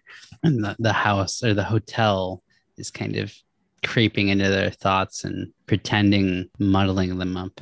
And then Danny's creeping thoughts are creeping into other people's thoughts and he gets yelled at. by the house, I assume, when it yells, like, get out of his mind, you little shit. That part was awesome. Oh, I thought it was so good Mhm. because we get like a decent chunk of what his dad is thinking. Yeah. In parentheses, italics, Mhm. so we know he's picking up a thought. And it mentions specifically that he's trying to see what his dad's up to. Thinking He's about the dad about the thing. bad thing. Mhm. One of those clues. I don't know if that's the first time we get a direct thought, but a very obvious, not mocking thought from the hotel where it's saying Mhm. something directly to them. We get more of that, what we talked about, Dick um, going up the mountain and it screaming at him using the N word and wishing all Mhm. these things. And that's very much like that. But this is one of those times when it spoke directly to him. And I think it's that we know it's not someone else's thoughts when you get the other one saying, like, you're going to take your medicine or whatever the phrase is over and over again. It's not really directed at anybody, it's just randomly put in there a lot. And then, I mean, we find out that's what the Yeah. father used to say, or what he did say. Mhm. Um, So no, I wonder, I wonder if that's just like leftovers from him or it's actually him. Like it's just in Jack's head because he's heard it so many times and it's like, I think it's a little bit of, I think it's, it's both, or essentially he heard that, you know, take your medicine. That like he usually says it when he goes into one of his blind rages when his temper Yeah. flares. So he remembers his father saying that, and it's something that just triggers and comes out. So, chapter 43 Drinks on the House. Another very good chapter. Honestly, as we get to like down to the wire, I feel like there's no real wasted space. Yeah. Um, and some of the chapters it felt like they were coming quicker and i don't know Mhm. if that was i mean it, it definitely seems some of these there, there's one of these chapters it's like two pages one's like four pages there's obviously longer ones but I, it kind of felt i realized we were in the home stretch. We're in the third act. Are uh, rapidly it's coming at us. the chapters were being quicker because things were happening quicker. And even just this entire last section takes place within a day. Because when danny first gets knows things are going bad it's december 1st and he sees red rum and he knows it's going to happen on the second so like a lot of this is just going quick quick quick quick quick I really like the the description for the hotel and how looking at it is kind of like 3D but without the glasses on. Where you see like images at a couple images at once and then when you put the glasses on, it makes one full thing. And that's what the hotel is. All of the different eras are existing at the same time. And so what it says in the book is all of the hotel eras were together now, all but the current one, the Torrance era. Mhm. And this would be and this would be together with the rest very soon. That was good. That was very good. Ooh, I got chills. this is one of those times where because envy might be the word I'd use because as I read it, I thought, man, if I was trying to describe the same thing, how would I do that? And I just felt that his descriptions were on point. Like even that metaphor, or wait, simile, if it's using like uh, the 3D glasses, I was like, oh man, because I could see that in my mind so clearly. How it all comes together. Yeah, and I was like, man, that's such a great comparison. So there's a lot of that when I was reading this was wow, I really like how that's described. Would I be able to pull this off? Um, the answer is probably a no, but maybe I'd try something different. The kid can dream. This is the time when he really Jack gets drunk. Now, Wendy later smells the gin hmm and he's drinking the martinis and stuff. Not to say I told you so, but I was totally calling this. And part of that's probably not probably part of that is because I know uh, from the film version, there's a scene with him talking to the bartender, um, you know, drinking. So I figured he's got to drink at some point, but it was just uh, very satisfying for me to say like haha here it is he starts drowning these martinis and even though they're probably not there wendy later smells it reeks of it and knowing that the hotel did make him kind of drunk. And then also, Yeah. this is one of the times when we hear more about the manager, the manager being the hotel because Jack wants a drink and Lloyd is actually talking to him in dialogue. Um, but in this scene, drinks on the house, Lloyd actually has dialogue. He talks back. You, no charge to you, Mr. Torrance. Your money's no good here. Orders from the manager. And then Jack's like the manager. And then this is, of course, the manager. He, later, he expects to see to your son's well being himself. He's very interested in your son. Danny is a talented boy. And this is where Jack gets jealous. hmm He gets so mad that he's not the focus of the hotel.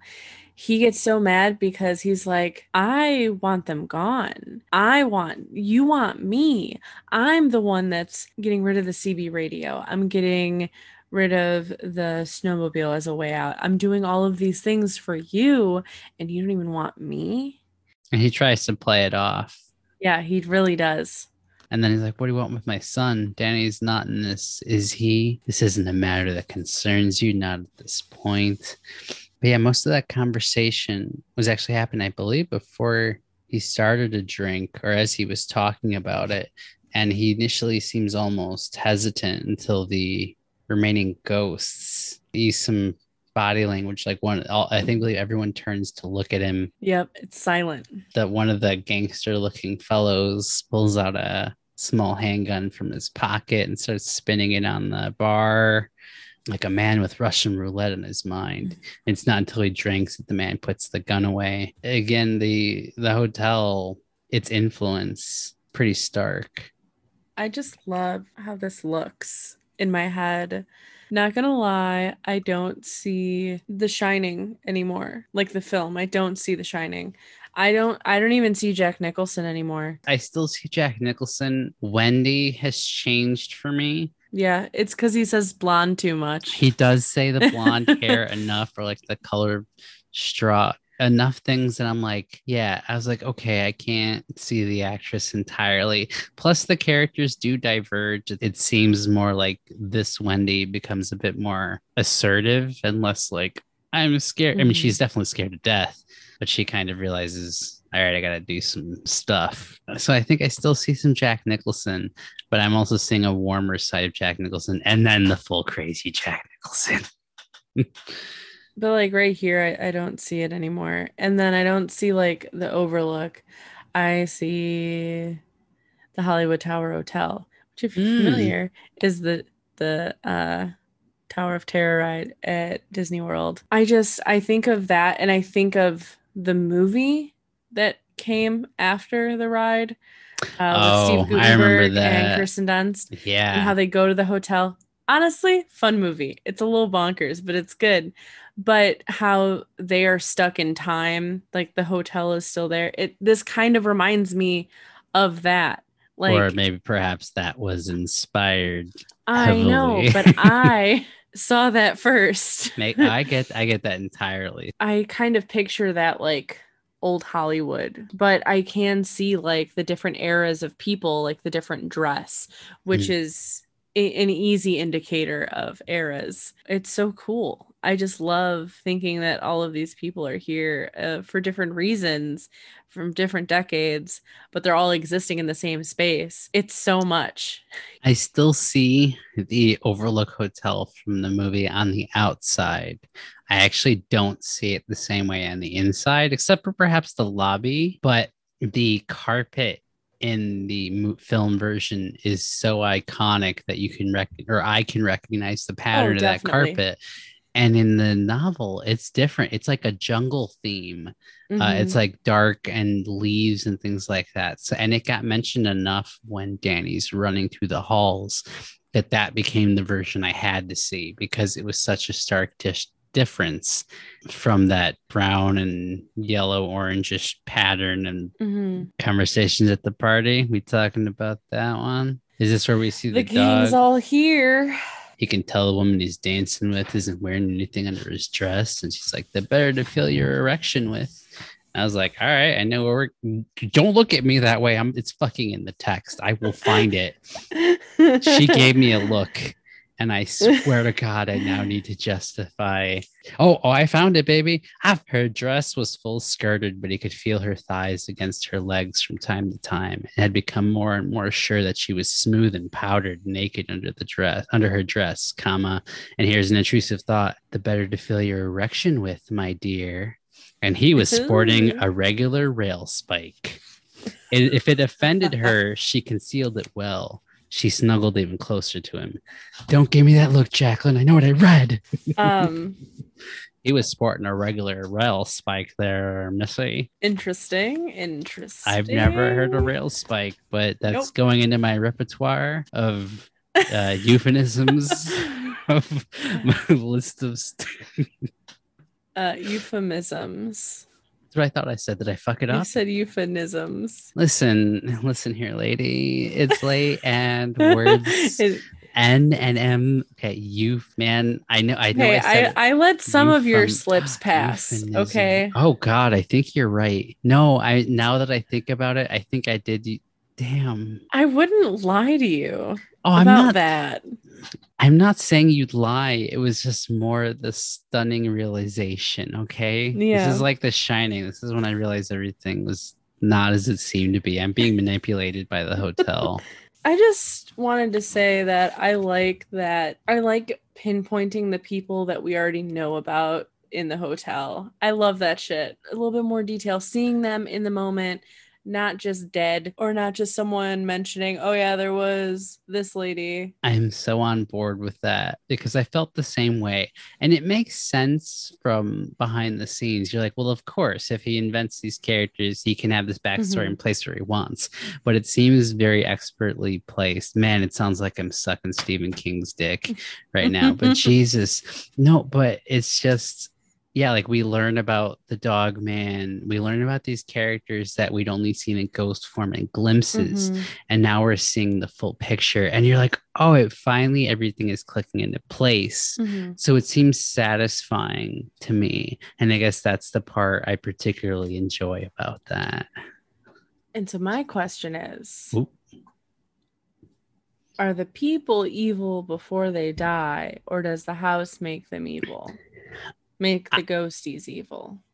I think that the the hotel makes them evil, and that isn't to say that they're not evil before they die. I think some of them probably are, but I think in in the way with Jack, the nuns it, definitely. Or I think it's it's more like it takes the part of these people, whether they're good or bad, and it mm-hmm. amplifies mm-hmm. the bad. It seems like it brings that out because it's it knows their insecurities. It knows what points to hit to mm-hmm. make you it wants you, so it's gonna use what it needs to to get you there. So I think like like with Jack, he's mostly a good person. He's got a bad temper. He had a you know traumatizing upbringing but that doesn't define him. But the house makes it so that all those things come to the surface where it's all it can focus on. And then, yeah, it's, it's going to be bad. So I, I think that it is the overlook, and that's why it wants Danny. It see it feels his shine, and know it can use that to kind of reach out and touch people more than it could mm-hmm. before. So I, I think the overlook is in itself a malevolent entity, and I think it, it's corrupting because even Grady, he can't remember that he murdered his family. But uh, something tells me he wasn't going to do that on his own. I mean, I mean, there could have been issues, but I feel like the overlook amplifies those issues. The, con- the conversation with Grady is very, I don't understand. He has no recollection of that. He's like, You've always been the caretaker. What do you mean? I'm not the caretaker. We were hired at the same time. And then he responds pretty well to, You killed your family for a guy that doesn't know that he killed his family. And then I was like, never mind, you probably beat your family. The when he keeps on talking, I kind of got those vibes. He I think he was probably not the best person before the hotel. Yeah, no, I see what you're saying. The people it takes probably aren't always um, the best. The Nicest. best. It doesn't mean that they're bad people no. But it definitely means that they had a dark side They're to them. preyed on. Yes. It, it is preying on that dark side and making sure that the dark side is what takes yeah. over. Well, it made me wonder about inconsistent backstories of these people because he says that you talk pretty well for a guy that I thought you didn't even finish high school. And he's like, no, the house helps all that. Yeah. Oh, yeah. Well, the hotel surely takes care of me. And that's not what he says exactly, Yeah. but it's in, What is this hotel for people? It's like a country club and a summer camp and a college and I don't know, just like everything you could want put together, which is what he says. But it's just like, I didn't realize I could uh, get my bachelor's degree as a ghost, is what I'm getting at. I, oh, I guess that. Oh, wait, My- no, that's why they want Jack to teach classes. Because he's the poet and the next great American novelist. Yeah. Mm, ha ha ha, hardy har. They didn't have enough um, writers on staff. God damn it. the way I see it though, in my mind, it wasn't even that it made Grady smarter. It wasn't like it was just that it was using Grady, his Mm-hmm. To body. at the yeah. And I think it was just speaking through him. And it was like, what? Yeah. I didn't kill my family. Even though clearly he did. I, we got hired at the same time. It was just one of those gaslighting. Uh, the the Mhm. overlook is essentially gaslighting Jack, and I think you know you're crazy. This is how things really are, and it's working. And then I was wondering, do you think kids are more susceptible to the overlook? Like seeing through it because of his kids. What one of his daughters like steals his matches. and tried to burn the fucker down. I think that that's a fair. We're kind of led to believe that, right? I think it is because he even mentions. Well, he says like you know they didn't like it very much, and the the two daughters didn't like it very Mhm. much, and yeah, one even tried to burn it down. So I'd say I.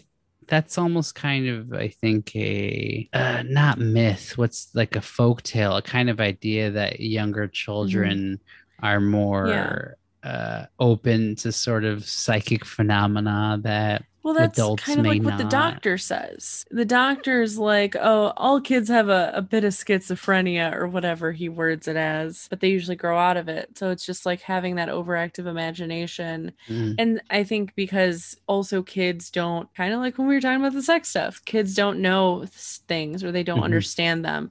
So they use the words that they have to kind of connect those dots or just m- try to make sense of it however they can. Or I think more so it would be just accepting it. Like think about adults trying to make excuses for the weird things that happen or, Or it rationalizing it. completely, rationalizing it.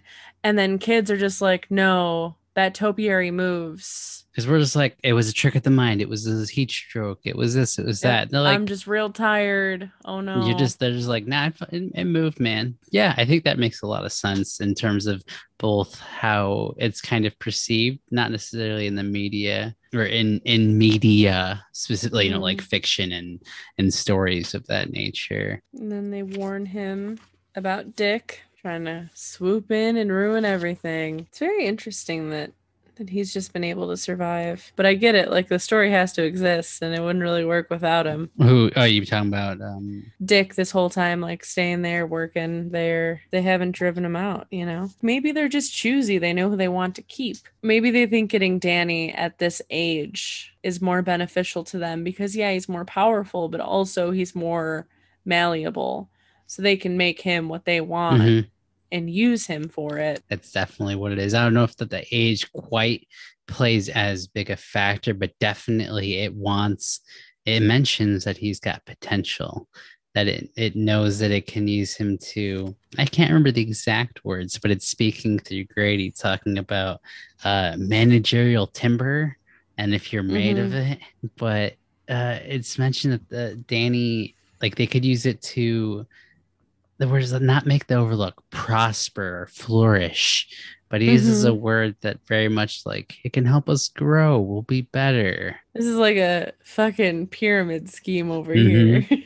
How many more danny's the freaking key man. He's the top of the pyramid and then he recruited his family and then his family has to each recruit a family and then they recruit and it's just a whole pyramid scheme that's the the, the overlook is an mlm i love this we're close to wendy now not like we haven't been before but it's like this is her chapter i like that she's blatantly asking danny out loud is it safe for me to leave here and like go make you lunch By this point, she's fully like, I know you've got a gift. I'm not even going to doubt it. I know this house is checked up. Something's happening to Jack. It makes me wonder like what I would do in these situations. Like would I have separated myself from my child to go make food? Also, why has she not been stashing food where they're staying? I know there's a concern about rats. Just something to get them through like a little while and then you go restock. It's this chapter later. She thinks like, can I really wait a month? It's probably this one because later on she locks him up. But yeah, she's like, can I really avoid him for a month? There's no way. They can't get out uh, without a snowmobile. Uh, the storm's hitting harder than ever has before. So it's just like, I don't know, because you have to keep the food fresh in their room somehow. Remember, they talk about it when they're like, okay, so we can put them in the fridge.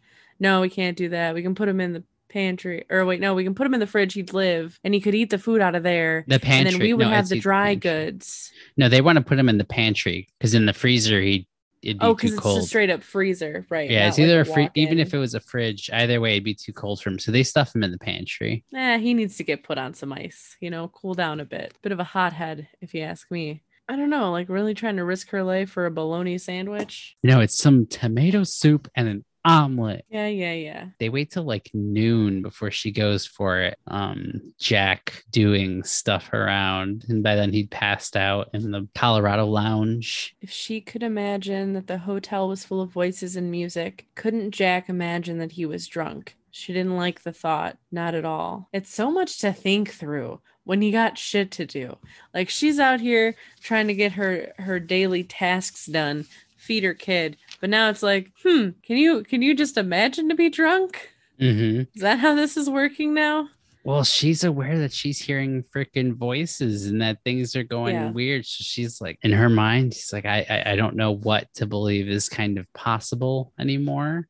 So I, can see, I empathize, I sympathize with her a little bit on that one. I understand that she is trying to make her like inconspicuous to Jack. Like, okay, I'm going to take this knife, but I'm not going to do anything else because I don't want him to real. I think what she's doing is I don't want him to know that I'm protecting myself in any way because I think that would just make him more angry. Oh, she wraps it in a towel. and At one point, she has it in her bed. She does. Puts it in her room. No, I get that because you don't want to provoke someone you think might be violent. just like her jumping to conclusions and thinking that he was the one that hurt Danny, it makes him very angry to be accused of anything. or even if it wasn't an outright accusation, it was implied. And no, I, that part I get. I was like, okay, yeah, that's pretty rough. That no matter what, you never get the benefit of the doubt. It's always Yeah. assumed, what did you do? So, who do you think is talking to her? Or, like, is she talking to herself? When it's like that big block of, don't push the facts away this time, girl. There are certain realities. As lunatic as this situation may seem, one of them is that you may be the only responsible person left in this grotesque pile. I think this is all her because I, see I'm actually on that same page. You know, even if they start to wonder what's going to happen, are you going to spend spend a month sneaking down to get meals with a knife in your pocket, jumping at shadows? I think that's all her, and we see that more in a couple chapters.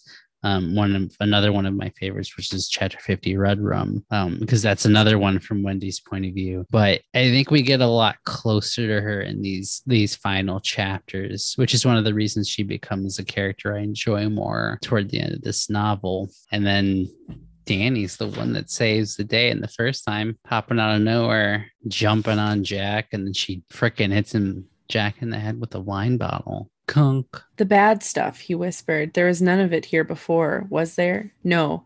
The hotel put it here. And she says that. So she knows, like, she's acknowledging what the hotel is capable of. And that's one thing I, I again, man, I cannot wait. And I mean this literally until we watch the movie because I never felt that she was quite aware of what was going on. I mean, she knew her husband was going crazy, I thought. But in this one, she's fully aware that that's not Jack. And it comes that, like, this is the hotel. She's way more on the up and up.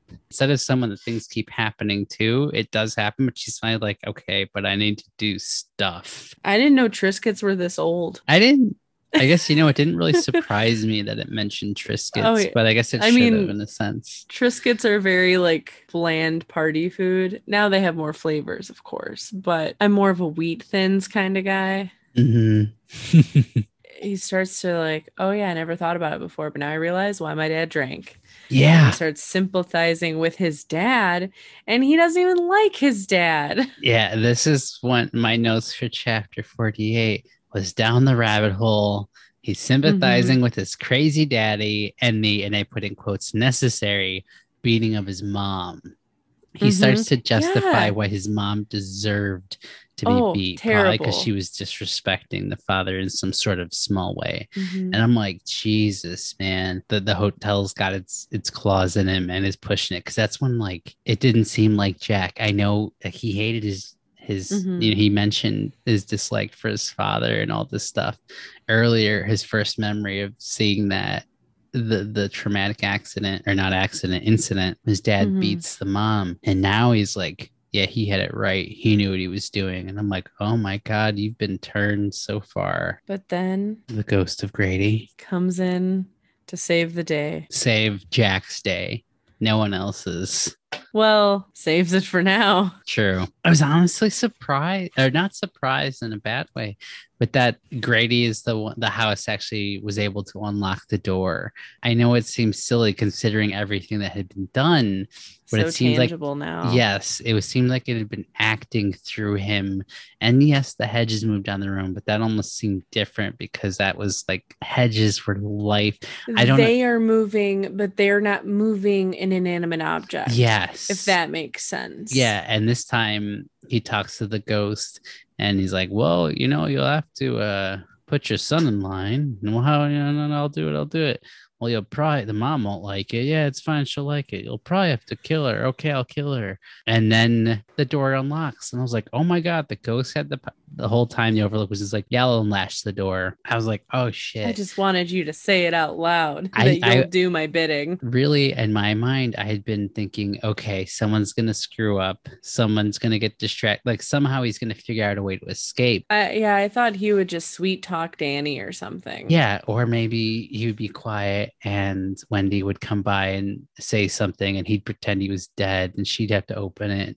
Something or he'd find a way out. I just really didn't see straight up the overlooks like all right here you go unlatches it and the door opens. It just felt very not like cheating but like you said tangible A lot more powerful than we thought. which is funny we're talking about it's powerful because it can unlock a door but in the rules um, the rules of like haunted houses that's supposed Yeah. to be off limits like you can mess with us you can do things but like that lock i don't know it just felt sacred In every haunted house, how can anyone ever get out? Like I would lock all the doors if I was the house. Yeah. And I think that's part of what makes it scarier uh, is that I thought he was talking to him and something was, he was going to influence some reason that it would logically unlock. No, the door unlocked and slowly opened. Like, oh shit, Overlook's getting uh, a little ballsy. It's getting a little cocky here. And leaning up against that table is the the roque mallet, and on top of the table was, I believe, um, either another martini or th- there was definitely a fifth gin. Like it left some booze for him, and it left him the mallet, and it's like. Just like There for you go. Santa, you know? Yeah, it's like here. See, you said you were gonna kill him. Here's a little bit of booze, and here's the murder weapon. Go to town. Standing on top of it was a martini glass, a fifth of gin, and a plastic dish filled with olives. Mm, But yeah, when it says like keep your promise, Mr. Torrance, is interesting at this point because it's like in the parentheses again. And I think that's because it's just like it now it's just a little nudge. It's not it doesn't need at this point to be loud. yeah, that's just a reminder. Like we've made the Yeah. deal. This is just me saying, Exactly. all right, remember what we said. I've set you up. He put his hand on the mallet, said he will keep the promise, and he began to smile. Ugh, I hate it. And then what do they do? Fucking pull it all away. What do we get? Snow. Hey, I'm I'm down. As a reader, I'm like, give me the good stuff. Oh, I'm no. ready for it. And as a writer, you're like, I see what you did there. You did great. You knew you knew how to do the pacing thing. You knew that we were right Mhm. there about to taste it, and you're like, hey, let's take a step back, look at this, and keep you on edge for a few more pages. And it's still interesting, but you're Oh, still like, give me, give me what I want. Yeah, like as you said, give me the good stuff. I, I like enjoyed that the shine is more evident in this version or in the novel because of all the Hallorann chapters. But this one uh, is definitely there because he first it's the woman on the plane, and then later when he almost gets run off the road by the snowplow and he's like hanging off the snowplow guy stops gives him like his gloves, gives him like a new stuff. And he's just like, you know, I don't know how you could know the stuff, but I believe you. And he realizes that he also has the shine.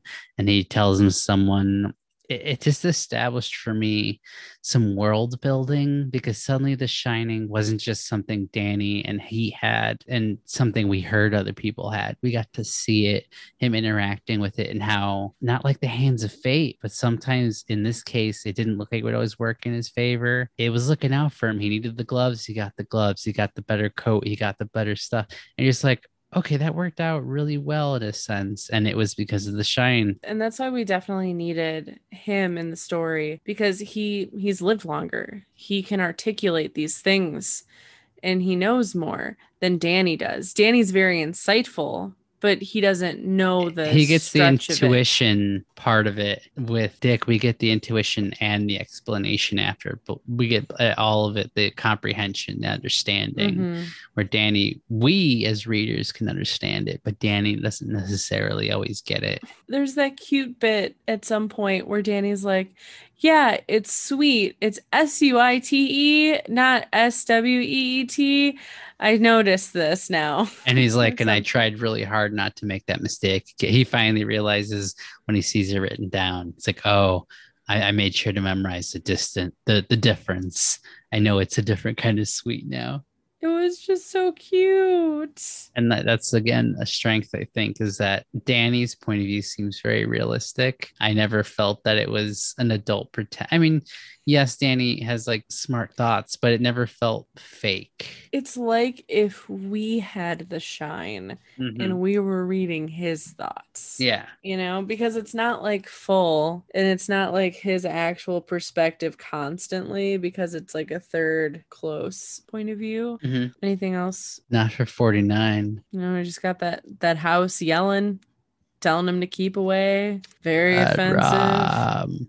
oh yeah, red rum, red rum. Drops a whole lot of them words and sings them. And he's just like, not the little boy. Such a sweet man. But also, okay, I get it because plot, right? But maybe you shouldn't have gone all the way to Florida. You know, you had a sense. He had a sense, but maybe California. He had his plans to go to Florida set before he met Danny. So it's not like, oh, you know, I got a weird feeling. You know what? Fuck my plans.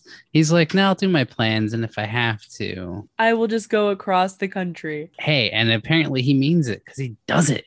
Dick Hallorann's my boy. Chapter 50. Red Rum. Red Rum. yeah. So I mentioned this is another one of my favorite chapters. And I still stand by that mainly because so in, in chapter 50, Red Rum, this is one of Wendy's chapters. We get a lot of her. I was really into it because th- this is when they locked up Jack and Danny's asleep. She starts to hear things because their room is above the kitchen, which is where they locked in Jack and she starts to hear him having a one-sided conversation. And she hears part of it where it sounds like he's she's like he's discussing murdering us. He's talking with this other person but she also recognizes that it's not Jack's voice responding, that it doesn't sound like him, which lends credence to okay, it's the overlook. Mm-hmm. There's definitely something more ominous here. Um, and then when she finally goes to listen in a little more details, the heating vent or like the furnace kicks on, blows up the air. How convenient. Oh, that's exactly what I thought. And I thought this is maybe some foreshadowing because once again, that's actually what reminded me in my notes is like the rush of warm, warm air. When's the last time someone checked the boiler? Is what I wrote in my notes. Um, but because the heat has been going on, and so she finally says, okay, you know, I didn't even get the food earlier. Yeah, because they didn't eat it all that day. Because by now it's like six something. And so she's like, man, we didn't eat it all. I should go heat up that soup, whatever. And we get mm, the part that I really enjoy about this chapter is Wendy's conflicting thoughts. So a lot of this, she starts rash or thinking thoughts and then rationalizing them. Intrusive thought, Jack's gotten out. Next line, don't talk nonsense. Next line, yes, he's out. He's gotten a knife from the kitchen or maybe the meat cleaver. He's on his way up here right now, walking along the sides of the risers so the stairs don't creak. Next thought, you're insane. And then another thought, you're jumping at shadows. Another thought, and it, it's just, I, I related very much to her. Mhm. And when she finally decides, you know what, fine, he should be locked in there. I'll go downstairs. He should be locked in. So I should be in no danger. And I'll just go get this stuff. And her next thought is, oh, yes, and don't get killed if he's down there with a knife. And I loved it because that felt like something I would think modern Yeah. and thinking that this is in the 70s. It was, it's nice to be self aware. Oh, we're not so different. Yeah, exactly. She's like, see, no boogie's here. No, of course not. Of course he is. But the voices, I liked that this character was self aware of she's in this freaking horror show. She is constantly having these anxious thoughts. And maybe it's because I have anxiety. So I get it. Like you get a thought, and then she immediately has to rationalize it. She gets a thought, and she just immediately has to say, no, stop thinking that. You're crazy. This is what it is and so I, I I related and empathized a lot with her. I also liked how she kind of comes to this realization in this one very early on in that chapter. She's like, you know, I'd been kind of just I don't know what I'm gonna have to do, but what if what if he finally does decide to kill me? She's like, am I gonna be able to pull? But I empathized a lot with her just in in that rationalization and realizing she's in a freaking horror show and I mean, literally, her, her husband's tried to murder her, and he's voiced that he will attempt to do it again in his earliest convenience. And he's in the kitchen, so she knows he's got all this cutlery. So I don't know. I, I just really. Oh, uh, the point I was making earlier specifically was that she's like, well, is there enough of a primal mother in me that I'll be able to like fight him off? She kind of Mm. realizes that, you know what, I might get killed here, but I guess I'll have to do something about it because otherwise I'm going to die here for nothing and he's going to get Danny. And I think that's the hardest thing to like deal with is like, well, if I try and fight him off and I die and I leave Danny, what is that? What is that for? It's for nothing because how's he going to survive? Yeah, he's dead. That's so many thoughts to think for a mom. I can't imagine. Also, this could be completely unrelated, but I happen to notice this is the first chapter when she goes down the stairs and she counts the, the main staircase. It's 19 steps down. And one of the things, this is me being a geek in the Dark Tower series by Stephen King, the number 19 is important. It often is like a theme that Mhm. repeats. So I couldn't help but wonder if uh, this technically was um, published before the first Dark Tower book, The Gunslinger, but he started writing The Gunslinger prior to this.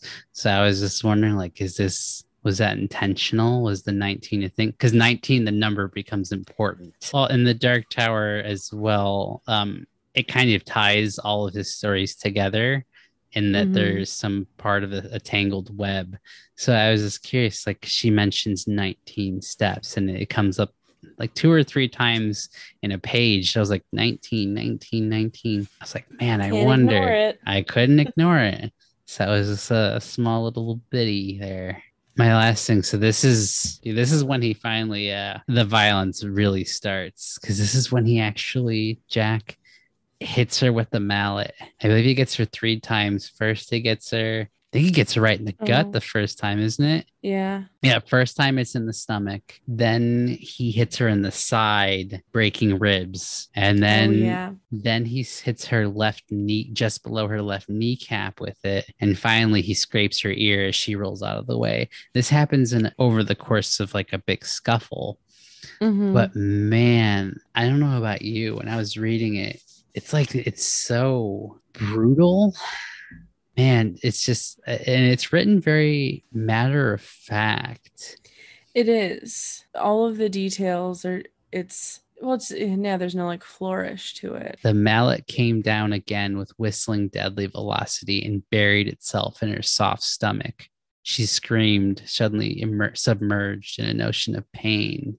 Dimly, she saw the mallet rebound. It came to her with sudden numbing reality that he meant to beat her to death with the mallet he held in his hands. And then he says, his, I guess you'll take your medicine. Uh, and it's just, and she stabs him in the back with a knife, like ba- buries it to the freaking hill, and he gets up and he's pissed It somehow has made him stronger. He's now fueled purely by, anger.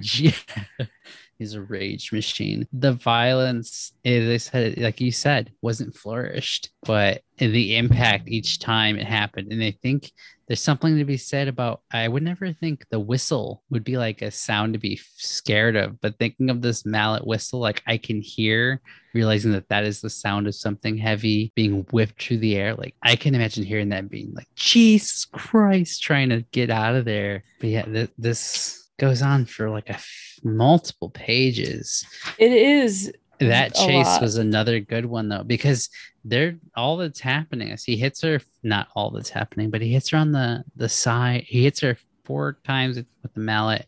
She stabs him in the back. They fall on the stairs, and it's kind of it's a scuffle, but it goes on so long where she's trying to climb the steps and oh is this the part where he hits her in the back as well because there's one point where he hits her right between the shoulders and she feels she hears something crack. That might be in a couple uh chapters. That is it's actually 52 um that's when she tries to get up later but my god she stabs him and he's just getting up. And then we cut to uh Hallorann. Because in chapter 51 Hallorann arrives. He's got his snowmobile. He uh goes up there. The lion straight up fucks him up like it knocks Yeah. him off it starts pawing him and he sees it move he sees the topiary moving stalking leaping him it slashes at him it bites him it's drawing blood ripping through it rips through his mask his ski mask his jacket. But he tries to yell, "You're not there.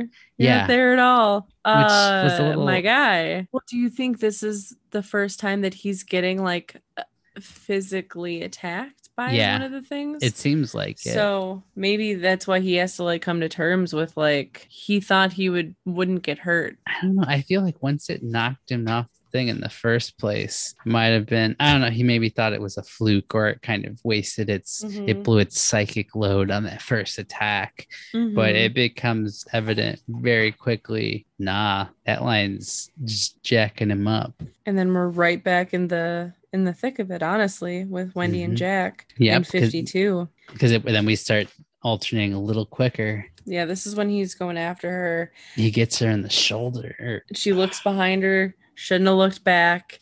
And right behind you, right behind you now, bitch, with your medicine. And he's just chasing her down. The mallet slammed down behind her and she threw herself forward, sobbing. Over her shoulder, she saw Jack stumble forward.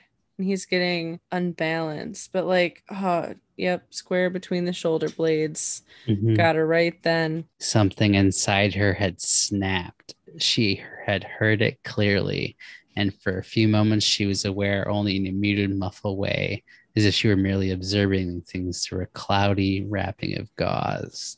Later on, it's revealed, I believe she broke some vertebrae or something. it's terrible because he's blaming her for the way that Danny is. Oh, yeah. But in reality, Danny still fucking loves him. Yeah. You know, so much. And he's so poisoned by literally everything, even before the hotel. I really do think he's been poisoned to think that everyone's out against him. oh, yeah, And that's absolutely. not the case. I'm getting major Anakin Skywalker vibes here. you turned her against me you know like going down a path i cannot follow but but really when he said like you turned danny like against me and i know this came before the prequels yeah. obviously but You were my brother. exactly you were the chosen one. Uh, but no, it's funny because Ewan McGregor. Oh, Dr. Sleep, he played Danny and Obi-Wan. My God, we found it. We found the answer. Obi-Wan is Danny. That's what the Force, the Force is the the, shining. Shining. Use the Shining, Luke. oh, the shining is strong in this one. Mm. My God. If we clipped in bits of the shining into the prequels, it would make it a better movie. It would. If we put Dick, we make him a blue glow like he's a force ghost and he does the description of the shining. Oh my god. Top tier. Top tier talking about the force. Mm. She chases him. He's still got the knife in his back. She gets to the, uh, the room. He's bashing. We didn't get a here's Johnny, and No. um, we also didn't get an all work and no play mix Jack a dull boy. I was I thought that would be coming when she mentioned the typewriter, and unfortunately, it's like, well, that's one thing that the film has that will remain iconic for me because I thought maybe we'd get hints at that. but like, what work? Please tell me. True. It's his job to maintain the hotel, obviously.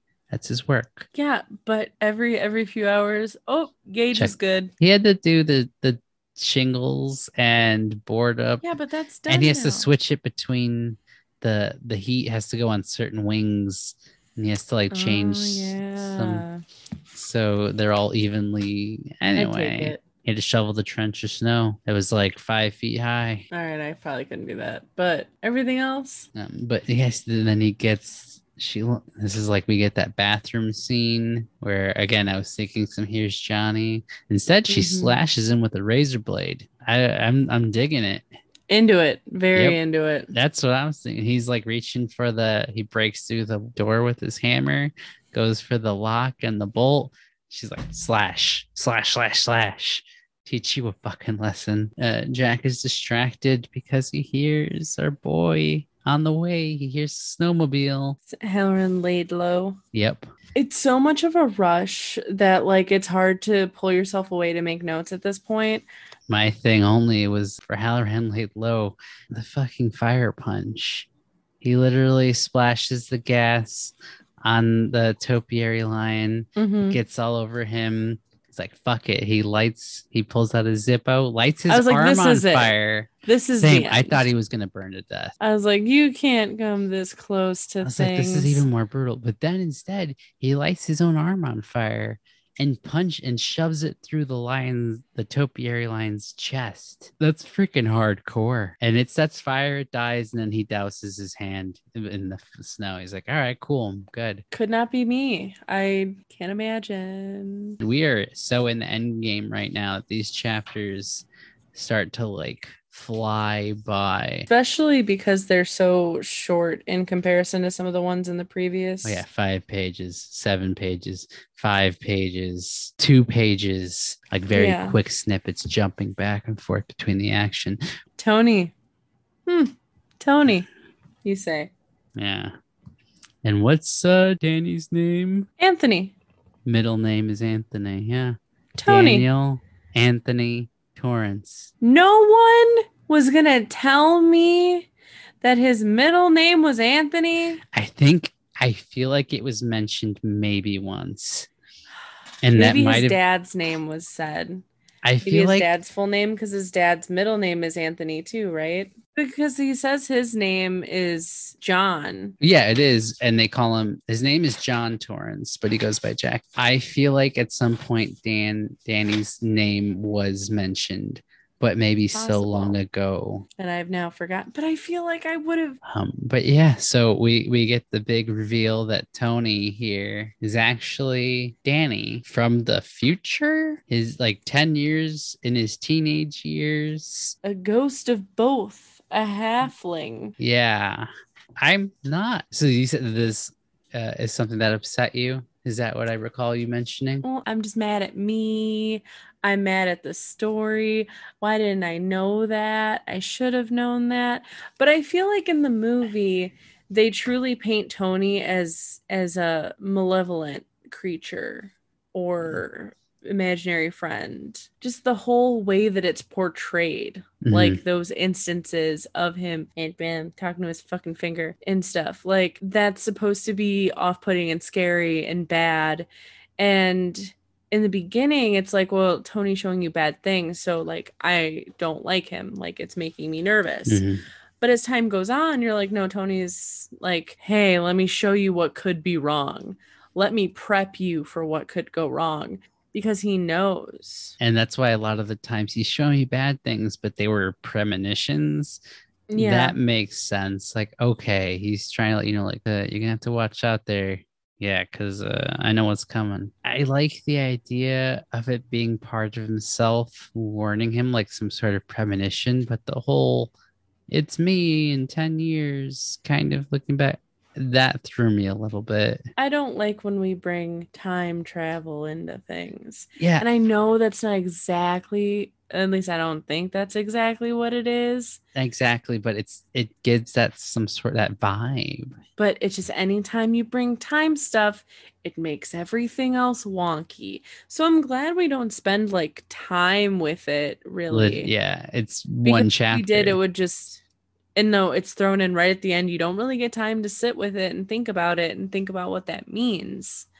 Um, which like I'm saying, it's that's for the best. We don't need to spend more time thinking about the logistics of it. And I think Danny wouldn't have the ability to speak about it in any way more than he did in describing it. But I really do wonder like how much of this is hereditary or or was he out here muggle born, you know? Cuz I know we talked about it a bit and like, you know, moms have a bit of the shine and, you know, Jack, but I just wonder I think because of the name thing, I started to wonder if it's like like you pass down a name, you pass down genetics. Mm-hmm. And so Danny is like a, an evolved form of his father. I mean, I see like clearly the the hotel isn't as impressed with him, but it's I don't know. I feel like there has to be something said about him being the first to see it all, you know? No, I get that. Yeah. Or it was just using him, so it just showed itself to him. The more we go on, the more it seemed like it was, I think, almost like your muggle born theory.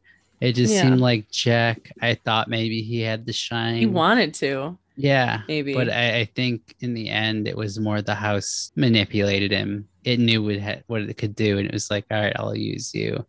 And I yeah. think that's what it came down to is that was just unfortunate. Now at, after reading it, I don't think that Jack had the shine as opposed to the first half where I speculated maybe he did. I think the thing that would have made this okay is if this Tony situation is if it wasn't if it wasn't him as older, if it was just him at the age that he was in the house because yeah. that's all the different eras of the house exists at the same time. So maybe somehow Tony was Danny was already there because it's like you were always the caretaker here. And like I don't know what that means, but just like at the end of the Shining movie, Jack Nicholson is in that photo from the party. Mm-hmm. So he was there somehow. He's like, What can save us? What can do it? Oh, the trap door, the attic. We can do that. And then what's there? that nice shiny new lock that Daddy-O put up there. Which and I feel like that was actually foreshadowed too, because in in the earlier premonition he had when he was running and the shadow was following him and the walls were shaking as though they're being hit by a mallet. I remember he's thinking, "Oh, but mm-hmm. the, the it's locked. The thing is the the the hatch is locked." So it did come full circle and it made sense that Danny wouldn't have remembered it. Remember how earlier I asked the question to you and it was essentially um, is there anything that didn't particularly work for you? For me, that came in this chapter, that which was forgotten. And there's mm-hmm. a few mm-hmm. things that happened in this one. Some of it good. Uh, the conversation between Danny and what is no longer Jack. This is the part where Jack mallets himself in the face and becomes like reveals, you know, there is no more Jack. I am the Overlook. And that's actually the part that didn't work for me. Do you think it was too much? I think it was. It all for me, it crossed the line into cheesy. Uh, so after he masks off, then no more interruptions, and he mm-hmm. smashes himself in and becomes, you know, like blah blah. And Danny screams, "The boiler!" It hasn't been dumped since this morning. It's going up. It's going to explode. And then it, they're now referring to Jack as it. Mm-hmm. The boiler, it cried. Oh no, that can't be allowed. Certainly not. No, you goddamn little pup. Certainly not. Oh, oh, oh. It just felt so hokey. And suddenly I was no longer afraid of it. And more, it felt like a cheesy, outdated. And then no, oh no, it mustn't. It can't, you dear little boy. I'll make you take your medicine. I'll make you take every drop. Oh no, oh no. Once it stopped being think, Jack. Do you think that's because it's the it's now the overlook, just how like Grady was talking? So Yeah. it's like not who they are anymore. The hotel is just a fucking nerd. It felt like a dork. And that Yeah, sounds right? Uh Liar Liar, the movie Liar Liar, and he's like, the claw, Yeah. you can't handle and he like goes after him, and then the ex-wife's Yes. new boyfriend, he's like, Hey, I got the claw, and he has like his two little fingers, like, Mhm. oh, gonna get you. That's what I think this is. it suddenly turned tail and began to shamble Mhm. away. It just felt like he's like, Well, actually, I got Danny's like, I got one for you. The boiler's gonna do it. And he's like, Oh, ho, ho, ho, no, you don't. Yeah. And it continues on to the next chapter that it's or two couple chapters that it's in. That part honestly didn't work for me. Where I I, literally it. wrote down it felt cheesy. It is. I think that it fully takes over the idea that Jack isn't there anymore. Like it's definitely the and I just matched it with the way that Grady talks because I don't think it's like uh higher education here at the Overlook. I think that it was just a different entity talking through him. So I think it made sense that Jack was different, but it just it doesn't feel evil. it doesn't have the the urgency that Jack Yeah. has. And I think it's interesting that if the hotel was playing off of the evilness, the bad stuff that's inside of Jack, Mhm. that we never heard this sort of voice before. it goes into the next chapter, which is called The Explosion, uh, for obvious reasons, which is honestly the explosion part. Fantastic. Well written. But this this ties into what I was saying because it's just a few pages later for me. So it being the uh, overlook that is now using Jack's mutilated body as its Mhm. vessel. Mustn't happen, it cried. Oh no, mustn't happen. No, it won't be allowed, the manager slash caretaker caretaker cried. And then finally it like it thinks it stops the boiler and it says, I win, it cried. It capered obscenely in the hot rising mist, waving its flaming hands over its head. Not too late. I win. Not too late. Not too late. Not. Words turned to a shriek of triumph, and the shriek was swallowed in a shattering roar as the Overlook's boiler exploded. I don't know. The whole not too late. I win just Mhm. seems so Scooby Doo villain. What do you think the goal is for the air quote manager?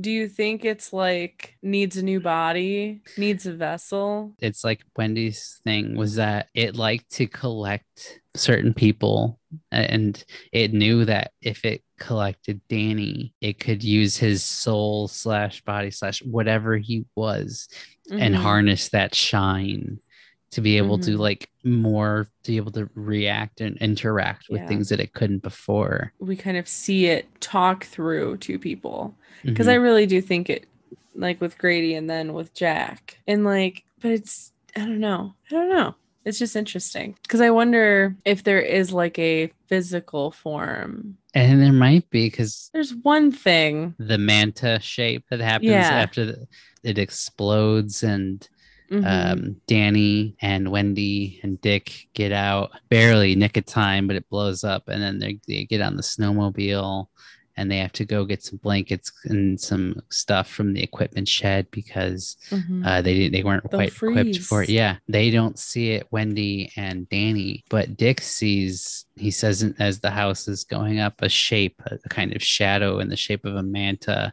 in the presidential suite or suite, and it's only as like the fire goes up that it sort of dissipates and fades. So I don't know if that was supposed to be kind of the entity itself would have taken Mhm. some sort of physical shadowy form. And then there's that very brief moment where uh, it almost takes over Dick and is like, "Hey, maybe you can uh, pick up this rope mallet and go murder them." For, and it, it's like a page, and then he's like, yeah "Nah, I should get the fuck out of here." What a fucking ending that would have been. Just like, thought you were out. Just kidding. I don't know. And I, I- I'm all for downer endings and things like Yeah. that.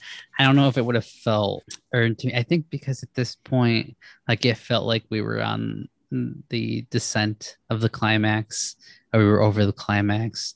And that's not to say that a surprise would be bad. It just seemed like, I don't know, Dick suddenly coming out, murdering them too. And he would have had nowhere to go. the year one, cons- after he murdered them, where would he go?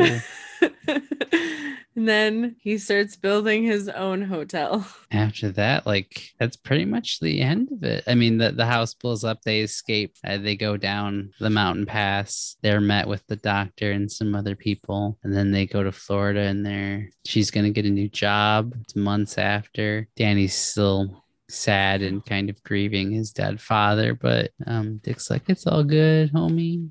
I got this nice food.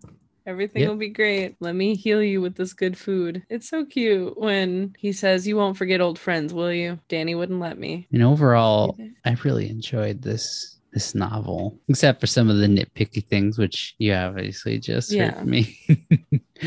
Not too fond of that particular part of the ending. It's going to be interesting to watch the movie. I'm excited. And then I really want to rewatch Doctor Sleep. I'm excited to revisit those. I'm excited that this, I finished it. This is like my first full Stephen King novel that I've read. Mm. About time. I've only started like 17 of them and just never finished it.